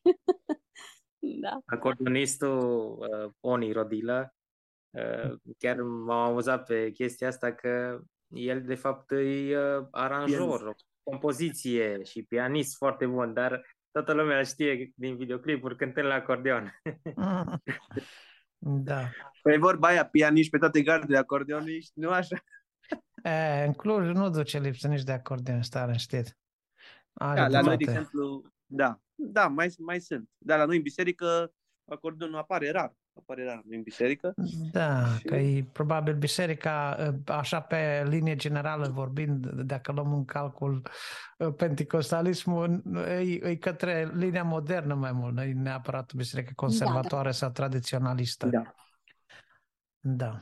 Dar mie îmi place, mie îmi place să cânt uh, și uh, piese clasice. Eu întotdeauna, de exemplu, la, la așa am discuții mereu cu Uite, că am putea discuta, cred că, ore în șir despre muzică. Am discuții cu cei de la noi din biserică, din celelalte trupe. Aveți grijă întotdeauna când conduceți închinarea. Echilibrați bine cântările. Adică, bun, cântăm uh, o piesă de la BBSO, una de la nu știu ce traducere, nouă, ultima apariție, dar cântăm și una, două de Nicolae Moldoveanu și una veche și una, cumva să fie, eu am o biserică cu toate categoriile de vârstă să se bucure și fratele bunicul de 78 de ani, să se bucure și eu la adolescentul de 17 da. ani, cumva să fie toată lumea împlinită în timpul bisericii. Muzica, muzica și în special uh, în ultimile decenii sau dacă vrem, secolul trecut, secolul nostru, în bisericile de tip protestant, neoprotestant, a ajuns să varieze atât de tare și să se tragă în toate direcțiile ca gen, ca interpretare, ca și conținut inclusiv, încât uh, la ora actuală nu mai vorbim de tipic de muzică bisericească. Vorbim de genuri separate de muzică creștină sau religioasă sau vorbim, la ora actuală, cred că ascultătorul din biserică, ascultătorul de muzică creștină, Uh, face diferența între ele și le consumă ca și, uh, știi cum, e ca și cu preferința pentru mâncare. Păi mie îmi place mai mult uh, fasolea decât varza sau ce știu eu ce, știi? Mm. Așa, da. așa și, și consumatorul nostru care vine, știi, mie îmi place muzica mai pe genul ăla, mai cu instrumentele alea, mai pe tipul ăla da. de interpretare. Da, de aceea ne întoarcem la ideea spusă puțin mai înainte, mesajul. Da, dar nu numai mesajul, da. nu numai mesajul, mai mult decât mesajul oh. spune. Pentru că mesajul e ok și mesajul trebuie să aibă uh, putere și trebuie să aibă poezie frumoasă. Pentru exact, că, exact, da, exact. Dacă nu păi are... Da, da. Și, da, pe da. de altă parte, într-adevăr, dacă îl pui ia jocul lui Hristos pe umăr și pui pe uh, rap, nu sună nici cum. Da. da. Nu, deci trebuie să puște ce, și ce... melodia cu... Da, Uite-te la text pupe. dacă se potrivește cu, cu genul, știi? Adică, totuși, da. Da, da. da. E un text care... Și te... interpretarea contează foarte mult, pentru că nu poți, nu poți să cânți ajungul lui Hristos pe umăr, pe un rind săltăreț, că nu, exact, nu, nu se potrivește. Da. Aia nu chiar nu poți să faci jazz. Da, da. Așa. Dar, dar ceea ce cred că contează foarte mult și asta să nu ne scape din, din vedere niciodată ca și cântăresc creștini, este că de fapt, cântatul nostru acolo în fața bisericii, înainte și înainte de toate, înainte de ceva de oferit consumatorului, este o închinare lui Dumnezeu. Este o Da. jertfă adusă lui Dumnezeu. Asta cred că trebuie să nu ne scape niciodată din minte și să nu ne scape din minte că toată interpretarea noastră, oricât de sofisticată și de bine lucrată ar fi, nu face doi bani dacă nu ai acea ungere de la Dumnezeu care vine doar dacă ai relația cum trebuie cu Dumnezeu și într-adevăr ceea ce faci tu acolo se cheamă închinare. Altfel e fală, e orice vrei tu, dar nu Eu aș mai ce spune trebuie. ceva, Da. Adi. Da. Aș spune și faptul că ar trebui să fim recunoscători, poate într-un fel, și bisericilor, pentru că ne-au încurajat să ne exprimăm în felul acesta. Da, Cred că, categoric, categoric. uh, Și îmi place foarte tare Clujul cu bisericile lui pentru că și cu uh, mediul de acolo, pentru că sunt biserici mature, biserici care au încuvințat uh, să-și trimită oamenii la studii muzicale.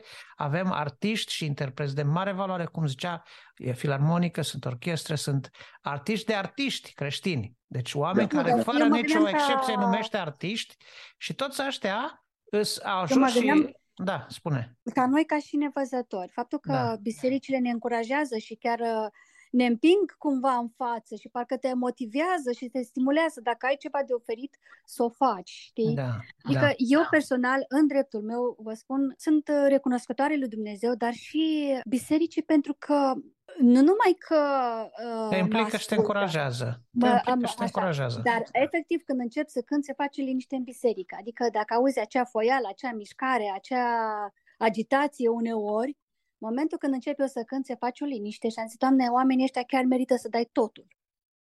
Da, Pentru și că- noi suntem în, în sensul ăsta binecuvântați și avem un uh, atu, avem un avantaj. Pentru că aceeași cântare, oamenii sunt impresionați. Mhm. Dacă vine un nevăzător și o cântă, are un alt impact asupra Exact. Da. auditorului decât uh, aceeași cântare cântată de alții. Deși, Nu poți fi trecut cu vederea. da, Și deși asta. poate că, poate că alții mai uh, bun Priceput. creștini ca mine Da. și, și mai priceput. Dar Poate că Omul este exprimarea noastră impresionat. e alt, altfel, pentru că poate suntem un pic mai e, sensibili și mai, e, știu eu, uh, oamenii mai calzi, nu știu cum să zic.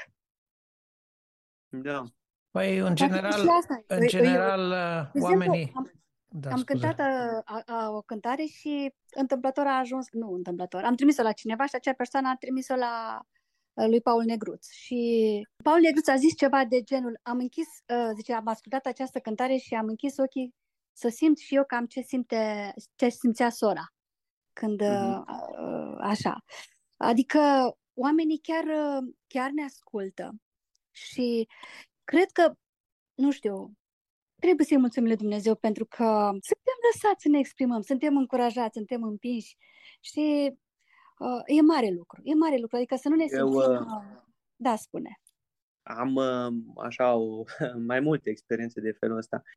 Cumva, eu, nu știu, am- pierzând în vederea de, din copilăria fragedă, Mhm. n-am, pentru mine n-a fost o tranziție atât de grea. Știu că pentru cei care își pierd la vârsta adultă e mult mai grea tranziția și adaptarea. Pentru mine n-a fost, eu n-am resimțit niciodată ca o tragedie, ca o dramă, nu știu, lu- faptul ăsta că nu văd. În niciun moment. Am, am, am fost copil, am, copiii au lucrurile așa, de-a gata și se adaptează mult mai ușor, dar vreau să zic că uneori m-am folosit de faptul ăsta că nu văd.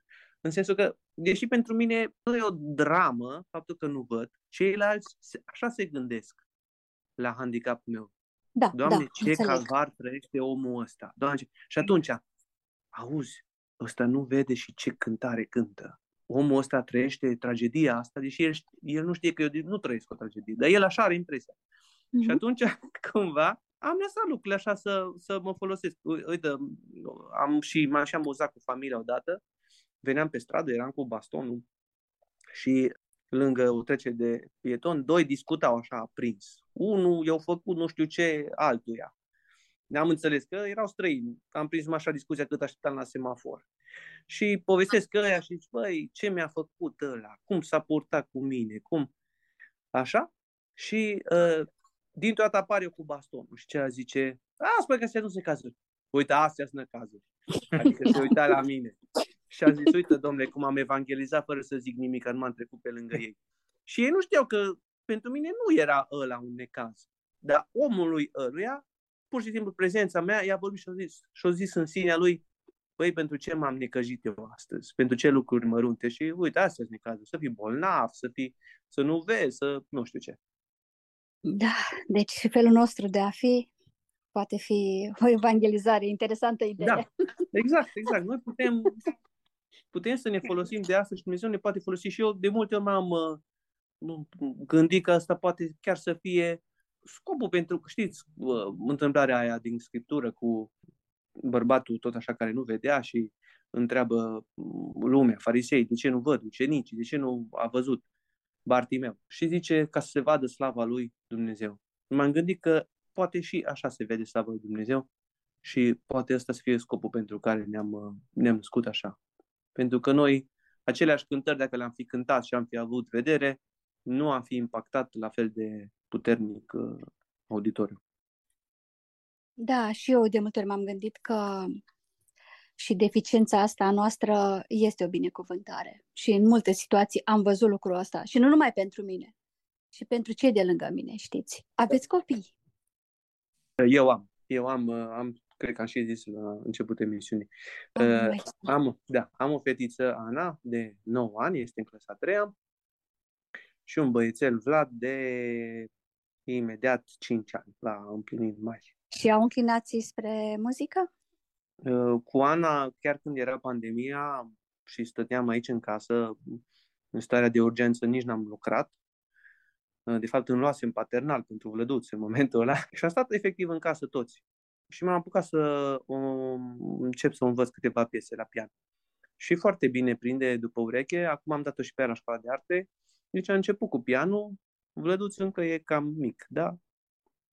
Eu cred că se poate educa și de nu are foarte mari inclinații. Dacă educi muzical, uh, o să, o să, sigur, o să învețe. Matei, tu chitară, ai făcut și tu școala populară de arte? Da, am început, uh, am avut o tentativă în clasa șaptea să mă duc la școala populară de arte, la chitară clasică și pe vremea aceea nu aveam maturitatea necesară să știu cum se studiază ceva așa sistematic. Poate nici profesorul nu a avut cea mai uh, bună abordare. A început foarte tehnic și m-a pierdut repede. și am renunțat atunci și când eram în clasa noua, Dani își cumpărase o chitară ca să aibă așa de mers la colindat. Și am învățat el câteva acorduri și mi le-a arătat și mie. Și din momentul ăla m-am pus pe treabă serios. și în clasa 10 uh, m-am înscris și eu la școala populară de arte, la chitară clasică, am absolvit cursurile de acolo. Se da. vede că ai ceva studii uh, pe chitară, pentru că no, chiar îmi dau și eu, și eu seama. da. Mai mult pot să spun că a fost autodidact. Am avut un profesor la școala populară de arte care era foarte tânăr, deci era ca de vârstă cu fratele meu, cu Dani. și cumva regret puțin că nu am n-am studiat mai aprofundat, de fapt, și aș fi avut ocazia atunci. Cumva el lăsat după mine, dacă vedea că nu prea am chef. Am tras mai mult spre muzica contemporană și atunci acolo studiindu-se doar clasică, nu, nu prea am avut. Nu te-ai regăsit. Nu te-ai regăsit. Lecția asta. Da, pot să spun că mi-a prins bine chiar și puținul de acolo și relațiile de acolo. Da, dar cel mai mult, acum poți să înveți de pe internet foarte. Dacă uh, disciplinat și dornic, chiar se găsesc materiale cu duiumul și în, în special dacă ai dacă ai deja o bază. Mie așa mi se pare. Dacă ai da. deja o bază, poți învăța de acolo încolo foarte mult. Eu și acum mă pun, ascult câte un tutorial și învăț niște armonii foarte interesante, care le ascult de pe internet și uh, îmi prind bine. Dar trebuie să ai o bază. Da, depinde acum și cât de departe vrei să ajungi. V-ați gândit să aveți la rândul vostru ucenici în, în muzică? Adică mă ce scriu, știți mă voi? scriu. Mă înscriu. Da. Da. Da. Păi, uh, eu, uh, așa, de-a lungul timpului, am mai avut, au venit din, din biserică oameni, nu faci pian și cu băiatul, cu fata mea, cu așa. Uh, am făcut-o pe lângă job, pe lângă așa, nu o fac cu zeci de elevi, dar am pregătit, am pregătit deja câțiva oameni care cântă acum în biserică și acompaniază. Și pe lângă asta, chiar am o lucrare așa, cu totul îmi aparține inițiativa, noi la biserică, să mentorez nu numai un om, ci o trupă întreagă, de la zero. Și am deja, în al doilea an, de adolescenți și am luat uh, chitarist, ăsta e elev de-al lui Matei, de fapt doi. Doi chitariști, elevi de-al lui Matei, formați de Matei, care cântă unul dintre ei extraordinar de avansat, e în clasa a șase abia și cântă foarte, foarte bine. Foarte bine. Încă laud câteodată am impresia că e Matei. Așa? La chitară bas am luat un băiat trompetist de la zero, n-avea nicio treabă cu chitara bas. Am vorbit cu Daicu să, să-i predea ore.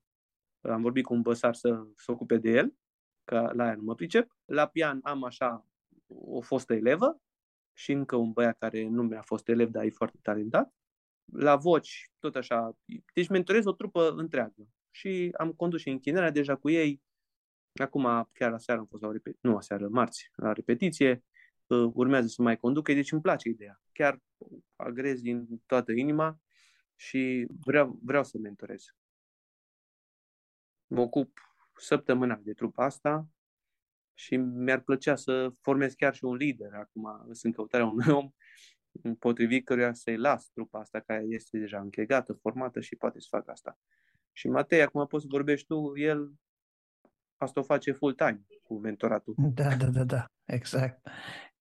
Că predau. Dar uh, cumva fac și pe lângă, efectiv pe lângă orele, ședințele de de chitară, mai au câte un elev, îl încurajez să cânte în biserică. Care Cântă cu el împreună. Cu el, să nu fie singur, să nu aibă emoții așa mari. Și eu, la rândul meu, am, am mai colaborat, așa, am ajutat trupe în formare. Am pe partea asta de liderat mai puțin, dar din punct de vedere organizatoric, tehnic, a reușit să ajut. Da, și s-au schimbat vremurile, că vorbeam mai devreme despre atunci când eram eu copil, că se punea la pian cine apuca, acum să programa și așa, atunci nu prea mai apuci să, să te pui și atunci trebuie să-i oferi unui pianist începător un context.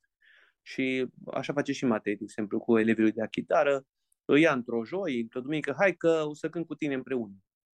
Și atunci îi dai ocazia, că ăla nu are, nu-l cheamă nimeni, că e începător. La fel și la mine, la pian. Nu-i cheamă nimeni pe ăștia începători. Și atunci mă pun eu cu ei. Hai să cântăm împreună. Duminica asta eu la voce, tu mă acompaniezi. Și așa încet, încet să prindă curaj și ne, ne facem partea asta de mentorat. Pan, cât de greu sau cât de greu credeți că ar fi nevăzătorilor care sunt absolut la început? Le recomandați, le spuneți mediu, greu, uh, ușor? cum, cum e treaba dacă ești nevăzător complet, aproape complet, depinzi de tehnologii de acces, de accesibilitate, de chestii de astea, cât de greu e să faci muzică astăzi? Păi, acum, cred că depinde ce vrei să faci. La un instrument, nu. Este aproape la fel de greu ca la un, un, un văzător. Nu cu mult mai greu. La un instrument, părerea mea. Dar, da, da, dacă apropo de tehnologii, de acces, așa, producție muzicală, acolo nu mă bag, că nu prea cunosc, nu n-am făcut, dar cred că este mai dificil. Acolo tu ești mai uh, în temă, dar pentru un nevăzător să învețe muzică strict, instrumental, vocală, dacă e determinat și pasionat și sigur are și talent de la cel de sus, eu cred că nu este cu mult mai dificil decât uh, unui văzători. Chiar le spuneam la un moment dat, într-o biserică în uh, Iris, la fratele Beni Fărăgău, nu de mult am fost pe acolo. Și după ce am condus închinarea, mi-a rugat să îi ajutăm. A venit fratele conducător de acolo și a zis, uh, stai că vreau să te întreb ceva în fața bisericii.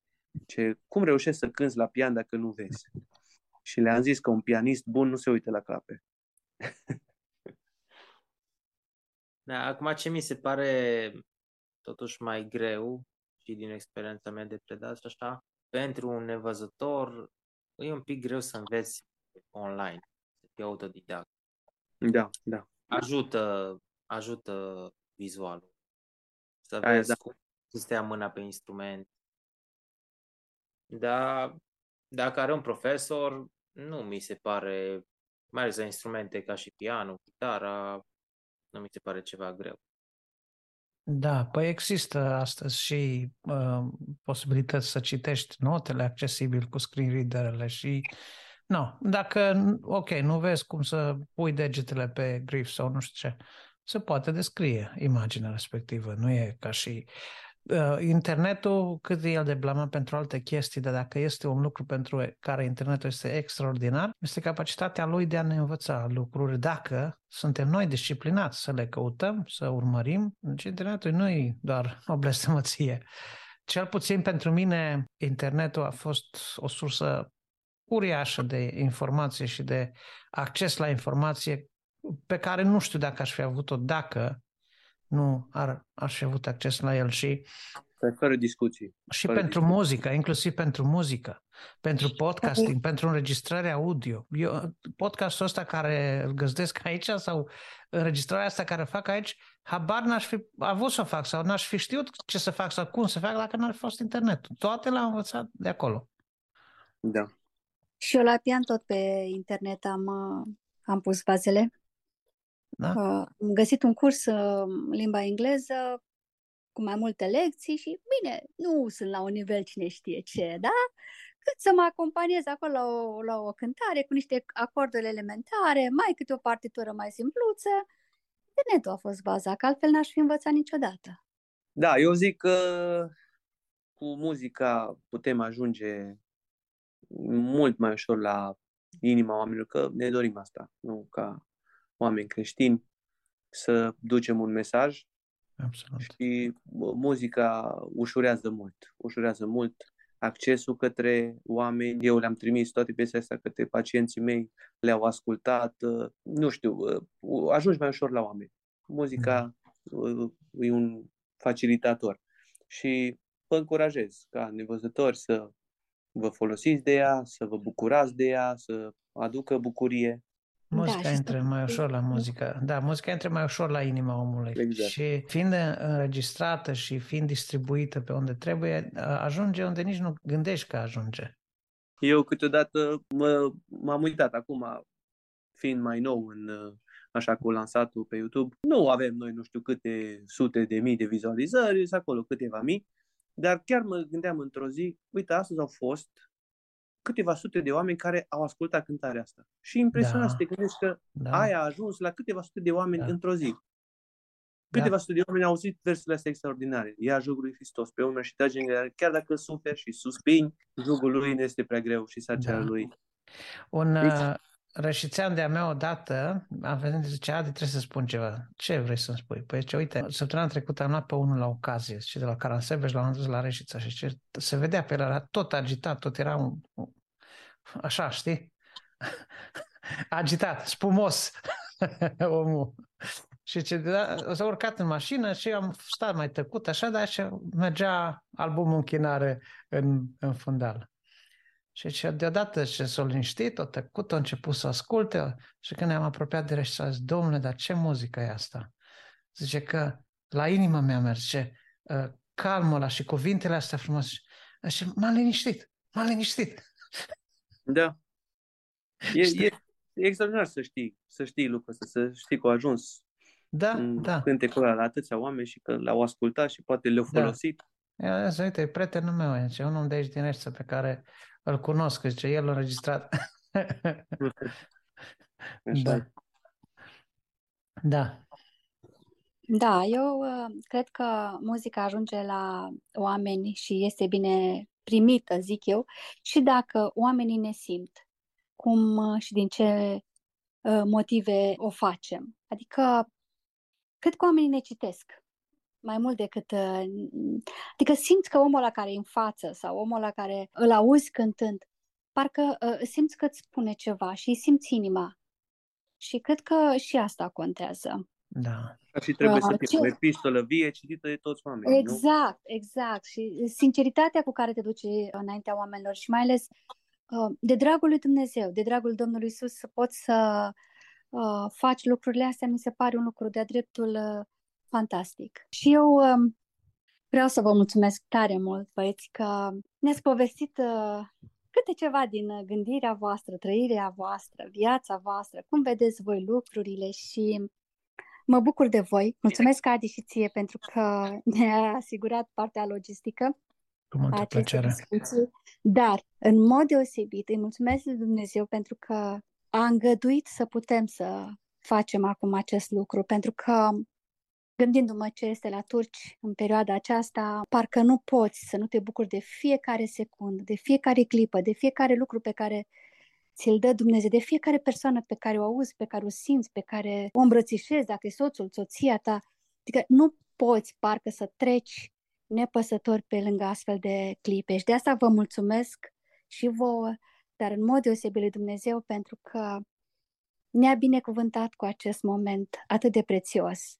Și, stimați ascultători, vă mulțumesc și vouă pentru că ați avut timp, răbdare și mai ales uh, sper să vă fi fost de folos această discuție, să fi fost încurajatoare și, de ce nu, a, a vă motiva să, să vă bucurați de viață și să cântați.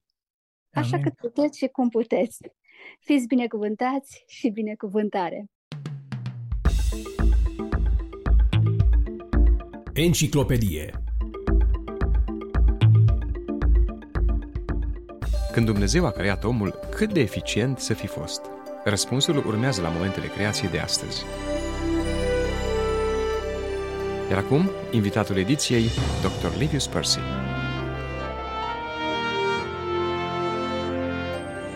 Molecula de ADN este un sistem uimitor de stocare a informației.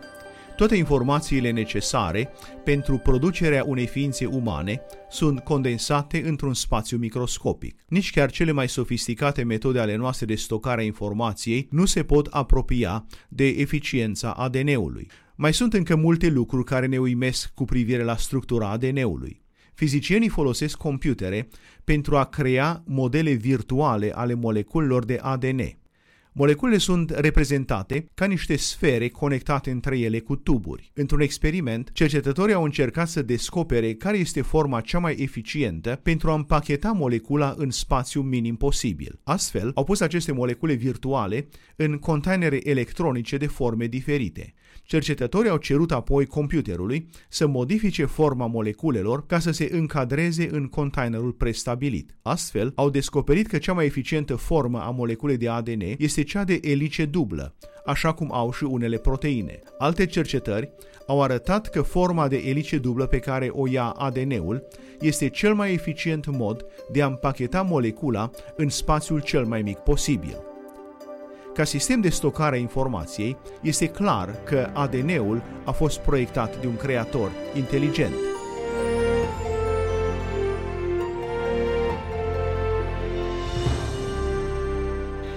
Acum descoperim că ADN-ul, alături de proteine, a fost conceput ca să aibă forma cea mai eficientă, o altă dovadă a amprentei unui creator înțelept și nu un produs al întâmplării.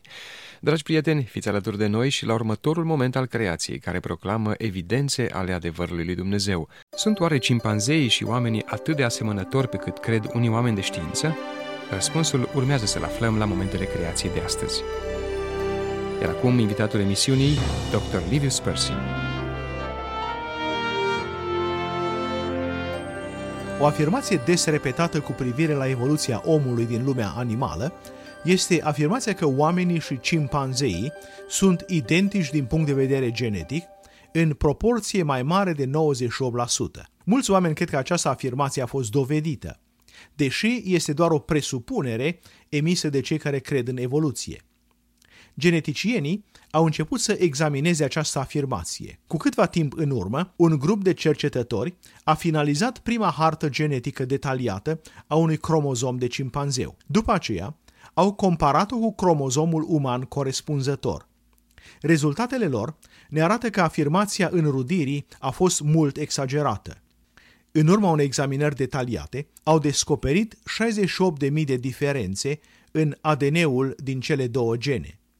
O analiză a 231 de gene din acest cromozom au arătat că 83% dintre gene ar produce proteine diferite de cele umane. Cercetătorii au spus că dacă lucrurile stau la fel cu celelalte gene de cimpanzeu și de om, se așteaptă să descopere alte mii de diferențe. Cu alte cuvinte, în loc ca oamenii și cimpanzei să fie identici genetic în proporție mai mare de 98%, s-a dovedit că sunt diferiți în proporție de 83%.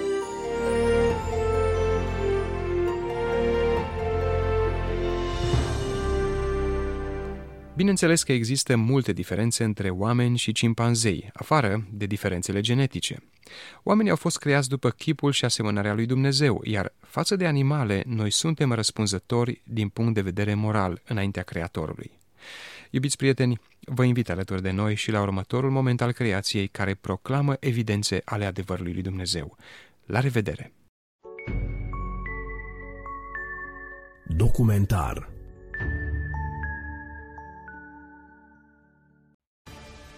Mii de oameni au protestat sâmbătă seara la mai multe intersecții din țară sub titlul Poporul cere reformă judiciară. Manifestațiile vin înaintea unei demonstrații cu milioane de oameni, care este așteptată să aibă loc joi la Ierusalim, cu participarea a sute de mii de oameni din toată țara. Sâmbătă seara, ministrul Justiției și viceprim-ministrul Iariv Levin a anunțat că va participa la demonstrația unui milion de oameni de joi din Ierusalim. Levin a cerut publicului să participe la demonstrație. Deși președintele Israelului se arată optimist cu privire la negocieri, fiind încrezător că se va ajunge la un compromis, opoziția pare să respingă orice încercare de dialog. Israelul rămâne la fel de divizat după ce a trecut de sărbătorile de Paște care au coincis anul acesta cu sărbătoarea de Ramadan. Președintele partidului Israel Beyetenu, Avigdor Lieberman, a respins categoric negocierile privind un compromis legat de reforma judiciară. Într-un interviu pentru o televiziune locală, Lieberman a spus despre premierul Netanyahu că nu este potrivit pentru funcția de premier, deoarece, cităm, el și cabinetul său nu sunt pregătiți pentru un conflict militar și nu îl pot conduce. Prim-ministrul de astăzi este incapabil să servească.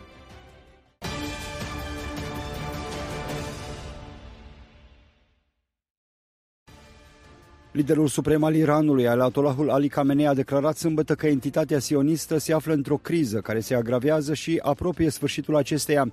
Într-un discurs cu ocazia Eid al-Fitr, Khamenei a spus că decăderea accelerată a entității sioniste, care a început cu câțiva ani în urmă, poate fi văzută în aceste zile și ca atare lumea islamică trebuie să profite de această oportunitate extraordinară și să vină cu o strategie de sprijin a organizațiilor de rezistență din Palestina. Khamenei a adăugat că problema Palestinei este considerată una dintre cele mai importante probleme ale lumii islamice, cu toate acestea nu doar o problemă islamică, așa cum demonstrează organizarea de evenimente de ziua Al-Quds din întreaga lume, inclusiv din țările non-islamice. Liderul suprem iranian l-a citat pe David Ben Gurion, unul dintre fondatorii Israelului, și a spus că, în absența puterii de descurajare, Israelul va fi distrus, iar astăzi lumea este martoră la acest lucru. Khamenei a mai amenințat recent că va pune în aplicare soluția finală nazistă împotriva statului evreu.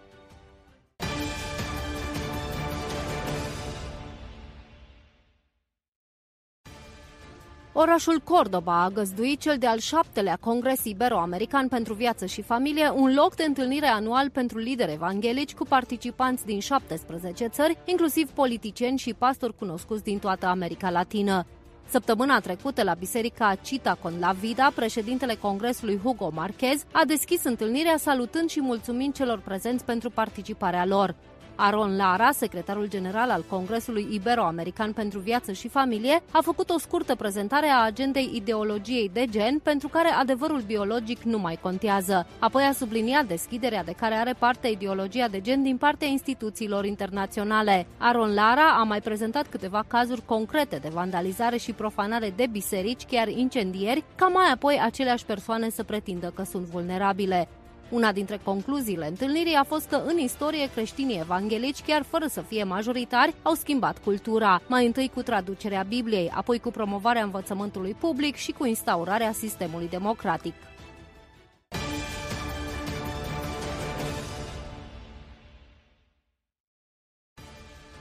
Finlanda poartă negocieri finale pentru formarea unui nou guvern. După înfrângerea premierului Sana Martin și a guvernului de stânga, format de cinci partide, este de așteptat ca fosta putere să cedeze locul a ceea ce ar putea deveni o coaliție cu patru partide de centru-dreapta. Printre acestea se numără și creștini democrați, un grup mic, dar omogen din opoziție, care acum este cheia pentru a ajuta la numirea noului prim-ministru. Finlanda se îndreaptă către poziții conservatoare și acest lucru a fost vizibil la ultimile alegeri și în performanța Partidului Creștin-Democrat care a obținut cel mai bun rezultat al său din ultimul deceniu. Printre cei cinci parlamentari creștini democrați care revin la locurile lor se numără Paivi Rasanen, un medic creștin devotat care a câștigat o foarte mare popularitate din cauza viziunii sale pro-familie și pro-viață. Ea consideră că politica are nevoie de o voce de bun simț și crede că creștinii au o astfel de voce. Ea a mai spus pentru Evangelical Focus că, cităm, se așteaptă să vină în Parlament în acest mandat multe întrebări legate de valori, inclusiv de chestiuni legate de eutanasie și avort. Este nevoie de creștini care să apere viața, libertățile și drepturile fundamentale. Când creștinul persecutat pe nume Nemir a fost forțat să fugă de ISIS din Mosul, atunci când a ajuns în localitatea Abil, în nordul țării, s-a luptat să-și câștige existența pentru a-și întreține familia. Cu toate acestea, datorită sprijinului din partea organizației caritabile creștine Help the Persecuted, a putut să-și deschidă propriul magazin de piese auto ca să poată obține un venit din care să trăiască. Voluntarul organizației de caritate, Daniel Type, explică modul în care această afacere i-a transformat viața lui Nemir. El ne-a spus că fără sprijinul organizației și fără acest proiect ar fi murit de foame și când a spus asta am avut și privilegiul să-l înregistrez. Avea lacrimi în ochi și mi-a spus, fără voi nu aș fi putut supraviețui. Mi-ați redat visul înapoi, mi-ați dat viața înapoi și ați dat un viitor familiei mele. Nemir a avut un mesaj de mulțumire pentru ajutorul pe care l-a primit. Sunt binecuvântat de dragostea Domnului și de implicarea voastră în viața mea. Organizația Help the Persecuted a ajutat la deschiderea și la administrarea a peste 190 de afaceri pentru mai mult de 1000 de credincioși din țări ostile Evangheliei, inclusiv Siria, Irak și Iran, oferindu-le venituri durabile pe termen lung. IMAD este unul dintre numeroșii beneficiari ai felului în care această organizație a ajutat aceste afaceri să prospere. Vreau doar să vă mulțumesc pentru sprijinul dumneavoastră generos. Obișnuiam să cer ajutor altora, dar acum nu mai este nevoie, pentru că am propria mea muncă și sunt mulțumit. Acum pot să-mi hrănesc familia fără griji sau teamă. Care este motivul din spatele zâmbetului tău de astăzi? Din cauza harului și dragostei lui Dumnezeu pentru mine. Organizația Help the Persecuted vrea să-și extindă programele de ajutorare în mai multe țări, astfel încât mulți alți creștini, precum Nemir și Amal, să poată avea o speranță și un viitor durabil. Peter Wooding pentru Global News Alliance.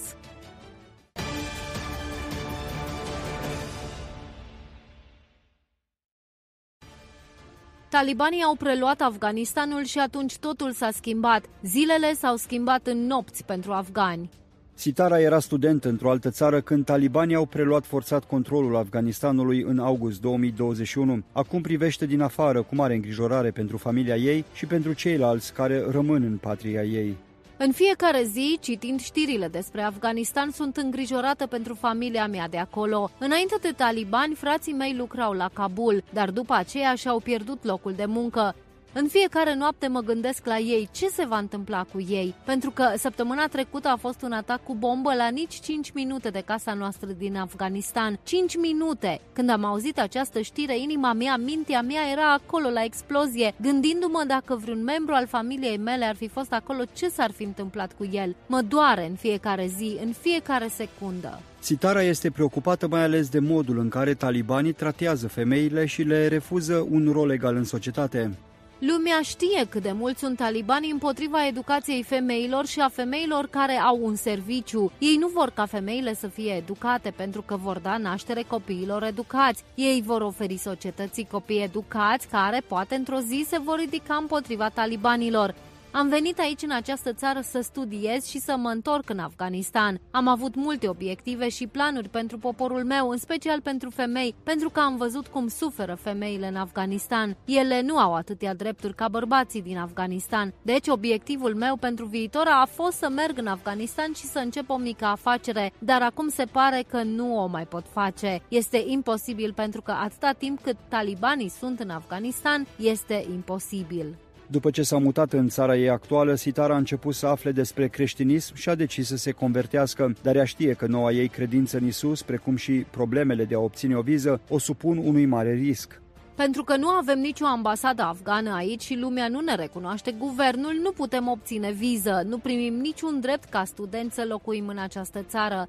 Problema cea mai mare pe care o am acum este că nu știu ce aduce ziua de mâine. Ori de câte ori ies, mi-e frică de poliție, că mă poate întreba oricând unde este pașaportul tău, unde este viza ta. Deci, ce să răspund poliției? Bineînțeles, mă vor lua și mă vor deporta înapoi în Afganistan. Cred că nu mai pot sta nici o singură zi în Afganistan. Asta este imposibil pentru mine.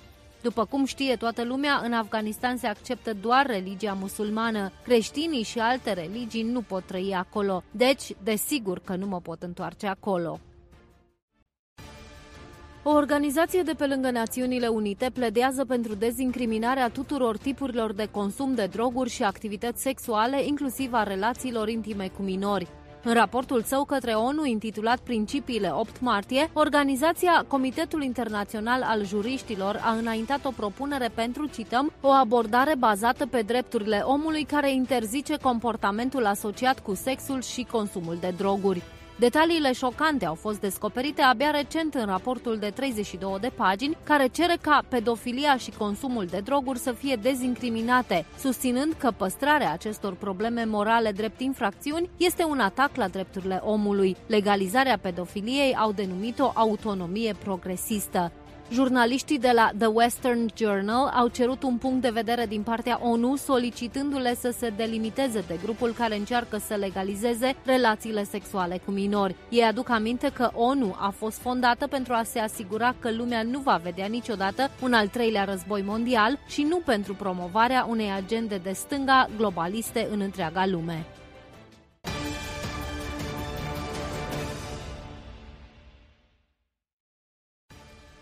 Activitățile teroriste au fost numeroase în perioada sărbătorii musulmane a Ramadanului, care se încheie azi, 21 aprilie, la pusul soarelui. Forțele de securitate israeliene au arestat în ultimele 24 de ore 17 suspecți de terorism în raiduri antiteroriste în jurul Iudei și Samariei, au anunțat joi forțele de apărare israeliene. Șase dintre arestări au fost efectuate în tabăra de refugiați Deishek de lângă Betleem. Locuitorii taberei, administrate de ONU, au aruncat cu materiale incendiare și cu pietre asupra soldaților, care au răspuns cu măsuri de dispersare a revoltelor. Un ofițer al armatei israeliene a fost rănit și a fost dus la spital pentru îngrijiri medicale. Alte arestări au fost făcute în apropierea Ierusalimului și în patru locații din Samaria. În Arura, lângă Ramallah, s-au tras focuri de armă asupra forțelor israeliene care se aflau în misiune. Oficialii israelieni au depus eforturi ureașe pentru a limita cât mai mult posibil violențele în teritoriile administrate conform acordurilor de la Oslo, dar organizațiile teroriste încurajate de Iran au incitat la tulburări care au fost oprite cu greu.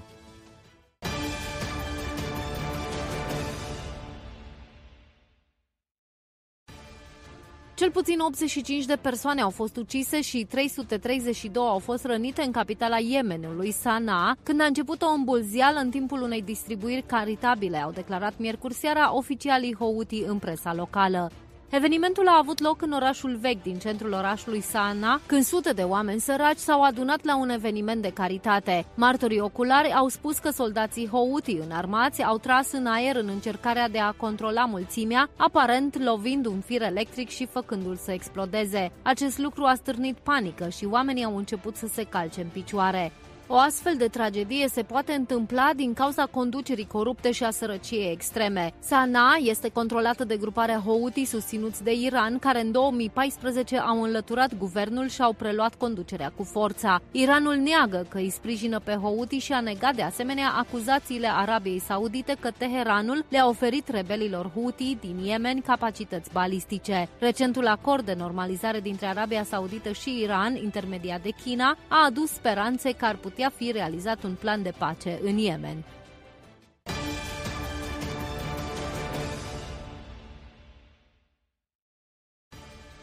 Răsturnarea regimului lui Omar al-Bashir din Sudan în iulie 2019 și apoi doi ani mai târziu lovitura militară au adus un conflict între mai multe grupări rivale, care în ultimele zile s-a agravat și are potențialul de a deveni un război regional. Începând cu 15 aprilie au avut loc lupte între ofițerii militari ai forțelor oficiale și forțele paramilitare de reacție rapidă, chiar pe străzile din capitala Sudanului, Khartoum. Cel puțin 270 de persoane au murit și alte 1800 au fost rănite în confruntările armate.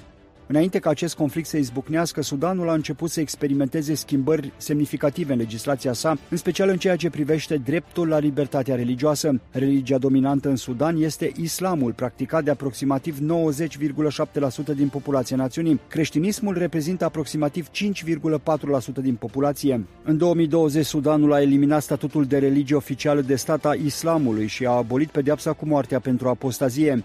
Fichiru Mehari de la Open Door spune că în situația actuală speranțele creștinilor la normalitate s-au spulberat. Mulți și-au părăsit locuințele de teama soldaților islamiști. Duminică, senatorul american Lindsey Graham s-a întâlnit cu oficiali israelieni la Ierusalim pentru a discuta despre alianța SUA-Israel și amenințarea nucleară iraniană, dar a avertizat totodată și despre deteriorarea legăturilor dintre SUA și Israel. Graham se află într-o vizită în mai multe țări din Orientul Mijlociu în urma unei scurgeri masive de informații secrete de la Pentagon. Graham a susținut că scurgerea informațiilor de la Pentagon a dăunat poziției Americii în Orientul Mijlociu și relației sale cu aliații regionali. Israel și America au reafirmat din nou că nu vor permite Iranului să obțină arme nucleare și au subliniat importanța relațiilor SUA-Israel. Înainte de a ajunge în Israel, senatorul american a încheiat o vizită în Arabia Saudită, unde scurgerile de informații secrete au determinat o mare îngrijorare. Cităm, toată lumea din regiune este foarte îngrijorată pentru că cine va mai dori să împărtășească informații cu Statele Unite dacă veți citi despre asta în ziar sau le veți găsi pe internet. Așadar, acest lucru ne-a făcut nouă americanilor mult rău în regiune, a mai subliniat senatorul Lindsey Graham.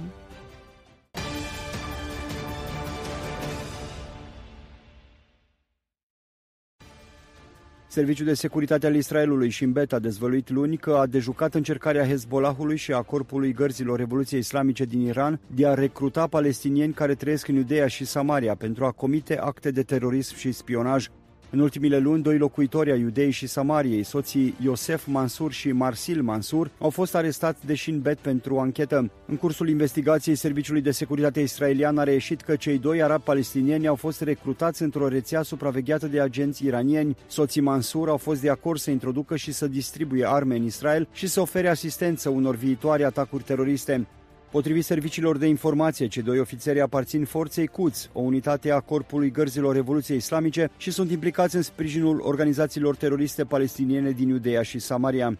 Iranul nu se implică în mod oficial în afara graniței sale, dar a creat o rețea uriașă de miliții fidele liderului suprem iranian, prin intermediul cărora reușește să destabilizeze zona și să atace Israelul sub diferite forme.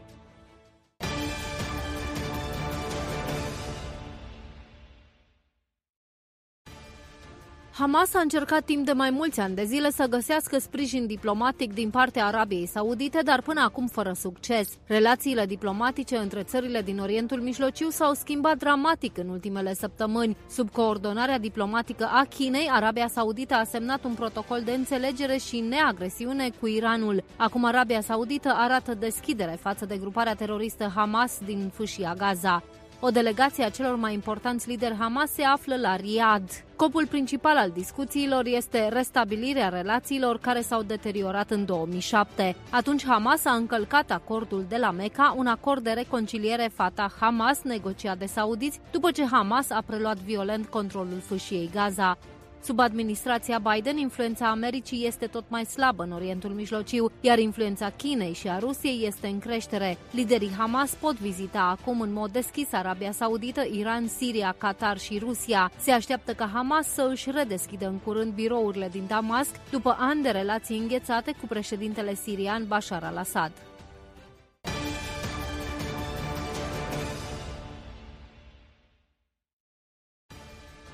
Biserica Baptistă din orașul Karshi, Uzbekistan, a fost percheziționată în dimineața Paștelui de către poliție, care, cităm, a stricat ușa, a avut un comportament violent și a arestat 10 membri ai bisericii, relatează grupul pentru drepturile omului Forum 18. Uzbekistan este o țară majoritar musulmană, în procent de 97%.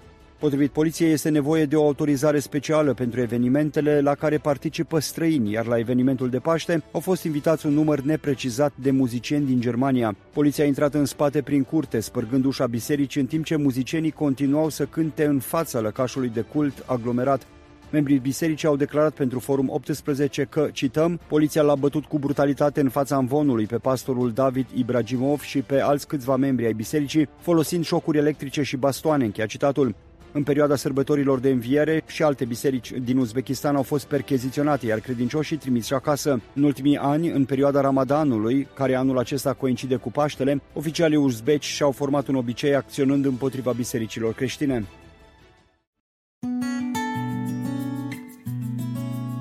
Suflet sănătos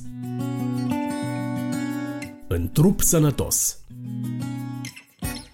Bun găsit, dragi ascultători! Sunt Maria Chivulescu și astăzi, la rubrica de sănătate, vă invit să spicuim din cartea Boli evitabile de Macmillan, capitolul 14.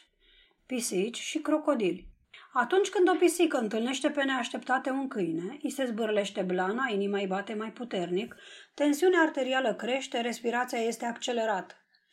Adrenalina și alte secreții ale glandelor sunt imediat difuzate în circuitul sângelui, deoarece centrul emotiv, stârnit de frică, trimite mesaje de alarmă fulgerător de rapide în toate părțile corpului.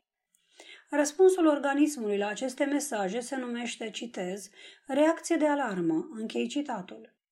O asemănare cu pisica o are și leul, pe care l-am văzut adesea în grădina zoologică. În cușca lui pășește fără răgaz încoace și încolo de sute de ori într-o zi. Este fricos, fără stâmpăr și înfrânt. Când se oprește un moment și se uită printre gratii, are expresia neliniștită, are cute adânci verticale pe frunte. Are exact expresia și figura unui cetățean care își face declarația anuală pentru impozitul de venituri. În altă parte a grădinii zoologice se află un crocodil. În contrast cu leul, domnul crocodil zace nemișcat ca un buștean, doar rare ori mai clipește din ochi. Ele reprezintă liniștea întruchipată și cu siguranță nu se se închisește de ceea ce lei ar putea să spună despre el. Nici nu încearcă să se înfrunte cu urșii. Pe față are cucuie și zbârcituri cu duiumul, dar niciodată nu a vărsat vreo lacrimă de crocodil pentru ele. Cât de mult trăiesc aceste animale? Într-o grădină zoologică am văzut un leu de 25 de ani. Ochii erau obosiți și mersul nesigur. Era cu adevărat ramolit și în mare parte îi lipsea și dantura. La numai 25 de ani era gata pentru groapă. Este crocodilul bătrân la 25 de ani? Nici de cum. El mai trăiește mult timp după ce oasele leului s-au uscat și au albit zăcând în pustie. De ce diferă așa de mult înduratele lor de viață aceste două animale? Dr. George Grill a dat răspunsul unui grup de medici în muzeul său clinic din Cleveland. El a crescut multe specii de animale din toată lumea și de la fiecare animal erau reproduse exact glandele suprarenale și tiroide. Leul avea glandele suprarenale mari. El a trăit o viață de mare încordare și reacțiile de panică erau manifestări curente. Centrul emotiv al leului era întotdeauna solicitat din cauza abundenței de adrenalină în alergările sale obositoare după vreo antilopă iute sau în luptele înverșunate cu alți lei și bivoli africani. Leul avea și glanda tiroidă mare, un indiciu că și-a petrecut zilele într-o activitate încordată. În contrast izbitor, aceleași glande la crocodil erau foarte mici. Sistemului nervos nu a supus la solicitări aceste glande și adrenalina nu a bombardat inima sa în mod repetat pentru a produce viteze amețitoare. Adrenalina nu i-a ridicat tensiunea ca să îngroașe arterele în mod prematur. La o ființă omenească, mărimea glandelor suprarenale și tiroide sunt determinate de numărul reacțiilor de alarmă emise de centrul emotiv. Departamentul Sănătății statului New York a publicat fotografiile a două glande suprarenale ale omului. O glandă era de mărime normală, cealaltă foarte mărită ca rezultat al încordării. Individul de la care a fost recoltată glanda mărită a murit, probabil cu mulți ani înainte, din cauza că secreția mărită de adrenalină a făcut ravagii în una sau mai multe din funcțiile corpului său. El nu numai că și-a scurtat zilele, dar zilele lui au fost probabil pline de hărțuiele motive. Trebuie să reamintim însă că, în mod normal, glandele suprarenale și tiroide sunt necesare și folositoare. Dacă cineva se trezește noaptea și constată că un hoț a pătruns în locuință, frica acționează centrul emotiv care trimite mesaje acestor glande pentru producerea mărită a hormonilor, dând posibilitatea inimii individului să bată mai puternic și să acumuleze mai multă energie, fie pentru o luptă, fie pentru o fugă. Acest surplus de energie oferit de glande poate duce la salvarea vieții dacă cineva este fugărit de un leu sau întâlnit de un rău făcător la drumul mare.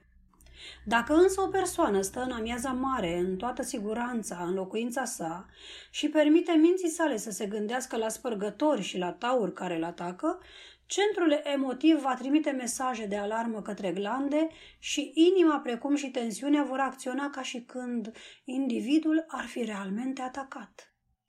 Cum s-a arătat deja, corpul în mod normal are nevoie de acești hormoni, dar dacă săptămâni și luni în șir este supus la supra-solicitări, vor avea loc reacții dăunătoare. Încordările, stresul nu sunt nici pe departe atât de răspunzătoare pentru o mulțime de boli cât sunt propriile noastre reacții față de aceste încordări. Cabinetul unui medic este plin de oameni suferinți de aproape toate bolile enumerate în această carte, din cauza că mințile lor sunt încărcate de mii de griji privitoare la bani, sănătatea lor și a copiilor lor. Uneori și doctorul suferă în același fel. Recent am avut o pierdere bănească. Pierderea stăruia înaintea mea când m-am dus la culcare. M-am deșteptat apoi la ora 4 dimineața.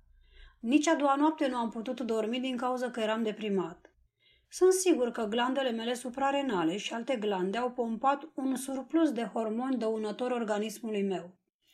Cred că necazul meu ar fi dăinuit mult timp, dar după două zile am avut o mare ușurare când am început să pun în practică acest verset biblic. Citez. Mulțumiți lui Dumnezeu pentru toate lucrurile. Închei citatul. 1 Tesaloniceni, capitolul 5, versetul 18. Înainte de a citi acest verset, eram victima îngrijorărilor. După aceea, am fost stăpânul lor.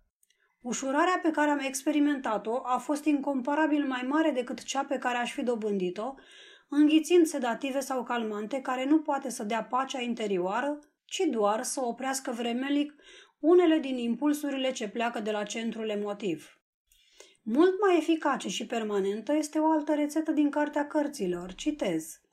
Nu vă îngrijorați de nimic, ci în orice lucru aduceți cererile voastre la cunoștința lui Dumnezeu prin rugăciuni și cereri de mulțumiri și pacea lui Dumnezeu, care întrece orice pricepere omenească, vă va păzi permanent inimile și gândurile voastre dacă rămân în Isus Hristos.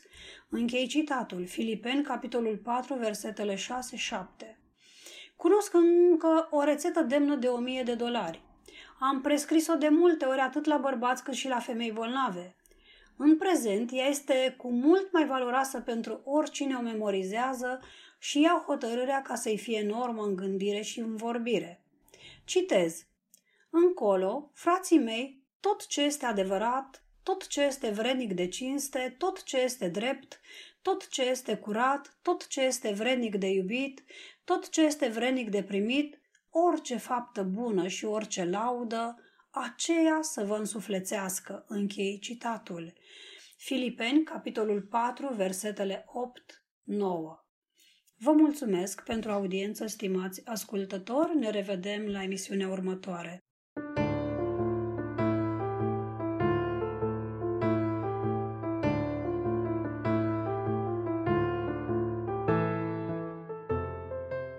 Recenzie de carte Bun găsit, dragi ascultători! Eu sunt Bogdan Suciu și în cele ce urmează, cu ajutorul lui Dumnezeu, sunt bucuros să fiu gazda dumneavoastră, adresându-vă o nouă invitație la lectură sub forma unei recenzii de carte creștină.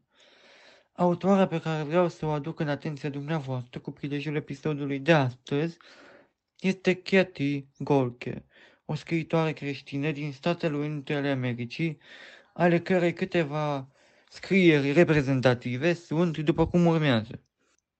Medalionul, imigrantele, promitem sau secrete din trecut. Așa cum am spus, acestea sunt câteva dintre operele lui Cathy Gorke. Ele sunt mult mai multe, dar titlurile pe care deja le-am menționat sunt disponibile atât în limba română cât și în format audio pentru ascultătorii nevăzători ai revistei Lumina Vieții. Promitem este cartea despre care vă invit ca împreună să împărtășim câteva gânduri. Astfel, este vorba despre o poveste impresionantă despre iubire, despre prietenie, despre suferință și despre harul nemeritat al lui Dumnezeu. Promitem, spune povestea lui Owen Allen, a surorii sale Annie și a lui Michael Bergen. Owen se îmbarcă pe Titanic cu speranța de a ajunge în Statele Unite ale Americii și de a-și putea începe o viață nouă pentru ca ulterior să își cheme și sora pe Annie să îi se alăture în acest proiect. Cu toate că Titanicul ar fi trebuit să fie un moment de bucurie pentru familiile tuturor pasagerilor care se îmbarcaseră la bordul acesteia, pentru Annie Allen, plecarea vaporului a reprezentat cea mai tristă zi din viața ei. Michael Bergen s-a îmbarcat la bordul Titanicului în dorința nebunească de a începe o viață nouă și de a lăsa în urmă, odată pentru totdeauna, viața chinuită, marcată de bătăile primite din partea unchiului Tom. A fost un moment în care Michael a acționat impulsiv, în speranța că această, acest pas îi va aduce o nouă viață. Datorită Titanicului, Michael îl întâlnește pe Owen, care îi arată o bunătate cum nu a mai văzut niciodată la nimeni. Atunci când Titanicul se află pe punctul de a se scufunda după impactul cu un iceberg, Owen Allen face un gest la care Michael nu s-a putut gândi și care i-a schimbat viața pentru totdeauna. Owen îi oferă lui Michael posibilitatea să scape într-una din bărțile de salvare de pe vasul aflat pe punctul de a se scufunda, cerându-i însă o promisiune. Promisiunea că va avea grijă de Annie, sora lui, Owen. Michael este hotărât să își ducă la îndeplinire această promisiune. Va reuși Michael să își onoreze angajamentul? Va reuși Michael să o aducă pe Annie în Statele Unite ale Americii? Această întrebare e cea care uh, constituie spun, figurul roșu al lecturii, constituie factorul care îl mobilizează pe Michael să muncească, să facă tot ceea ce ține de el pentru a atinge acest obiectiv. Vă recomand cu încredere această carte, Promitem, carte scrisă de Cathy Gorke, o carte profundă, o carte care explorează cele mai intense, aș spune eu, stări, sentimente pe care le poate determina durerea, pierderea tuturor speranțelor, precum și faptul de a beneficia de iubirea, de harul nemeritat, cum spuneam, al lui Dumnezeu. Pentru ascultătorii nevăzători ai revistei Lumina Vieții, precizez faptul că această carte, Promitem, este disponibilă în format audio, fiind digitalizată la Ploiești. Cu speranța că veți accepta invitația mea la lectură, vă mulțumesc pentru atenția acordată și vă dau întâlnire la o nouă recenzie de carte. Dumnezeu să vă binecuvânteze pe fiecare în parte toate cele bune. Poșta redacției Așadar, iată ne ajuns și la finalul acestui număr, dragi ascultători. Vă suntem încă dată recunoscători că ați avut răbdare să rămâneți cu noi până la sfârșit. Înainte de a încheia, vrem să vă aducem la cunoștință că ne puteți contacta când doriți noastră prin e-mail la adresa lumina vieții arondprolumina.ro și totodată puteți suna la numărul de telefon care se găsește afișat în rubrica de contact de pe site-ul nostru www.prolumina.ro și veți putea face lucrul acesta dacă doriți să vă exprimați opinia, părerea, mulțumirile sau chiar nemulțumirile, observațiile legate de conținutul acestei reviste sau dacă doriți informații suplimentare de asemenea, puteți fie să ne scrieți e-mail, fie să ne telefonați și vom fi bucuroși să vă ascultăm. În cazul în care doriți să colaborați cu ProLumina la realizarea acestei reviste, de asemenea vă suntem uh, recunoscători și dacă vom considera că materialul sau conținutul pe care vreți să-l propuneți este potrivit pentru revistă, vă vom menționa, vom publica la momentul uh, potrivit acel material, bineînțeles nu înainte de a anunța alăturarea noastră la colectivul redacțional. Reamintim că la cerere putem trimite o copie a revistei pe CD pentru cei care nu au nicio altă formă de acces la internetul pentru a asculta revista Lumina Vieții sub formă de podcast. De asemenea, țin să amintesc că Lumina Vieții se poate găsi în orice aplicație de podcast de pe telefonul dumneavoastră, fie pe Android, fie pe iPhone, iPad. De asemenea, dacă nu aveți o aplicație de ascultare a podcastului pe telefonul dumneavoastră, puteți asculta de asemenea înregistrarea audio direct pe website-ul nostru www.prolumina.ro Înainte de a încheia, vrem să facem un apel pentru sprijinul dumneavoastră în rugăciune pentru că avem nevoie de rugăciune pentru a continua această lucrare minunată a revistei. Iar dacă doriți să, să sprijiniți și financiar asociația, de asemenea pe website, la pagina donații, veți găsi informațiile necesare pentru a face acest lucru. În speranța că v-am putut fi de folos și că ați petrecut un timp folositor, sufletului, un timp uh, binefăcător pentru dumneavoastră, în speranța că Dumnezeu v-a atins prin mesajele promovate în această revistă. Vă dorim în continuare multă sănătate, toate cele bune și să ne reauzim cu drag luna viitoare, dacă va voi Dumnezeu.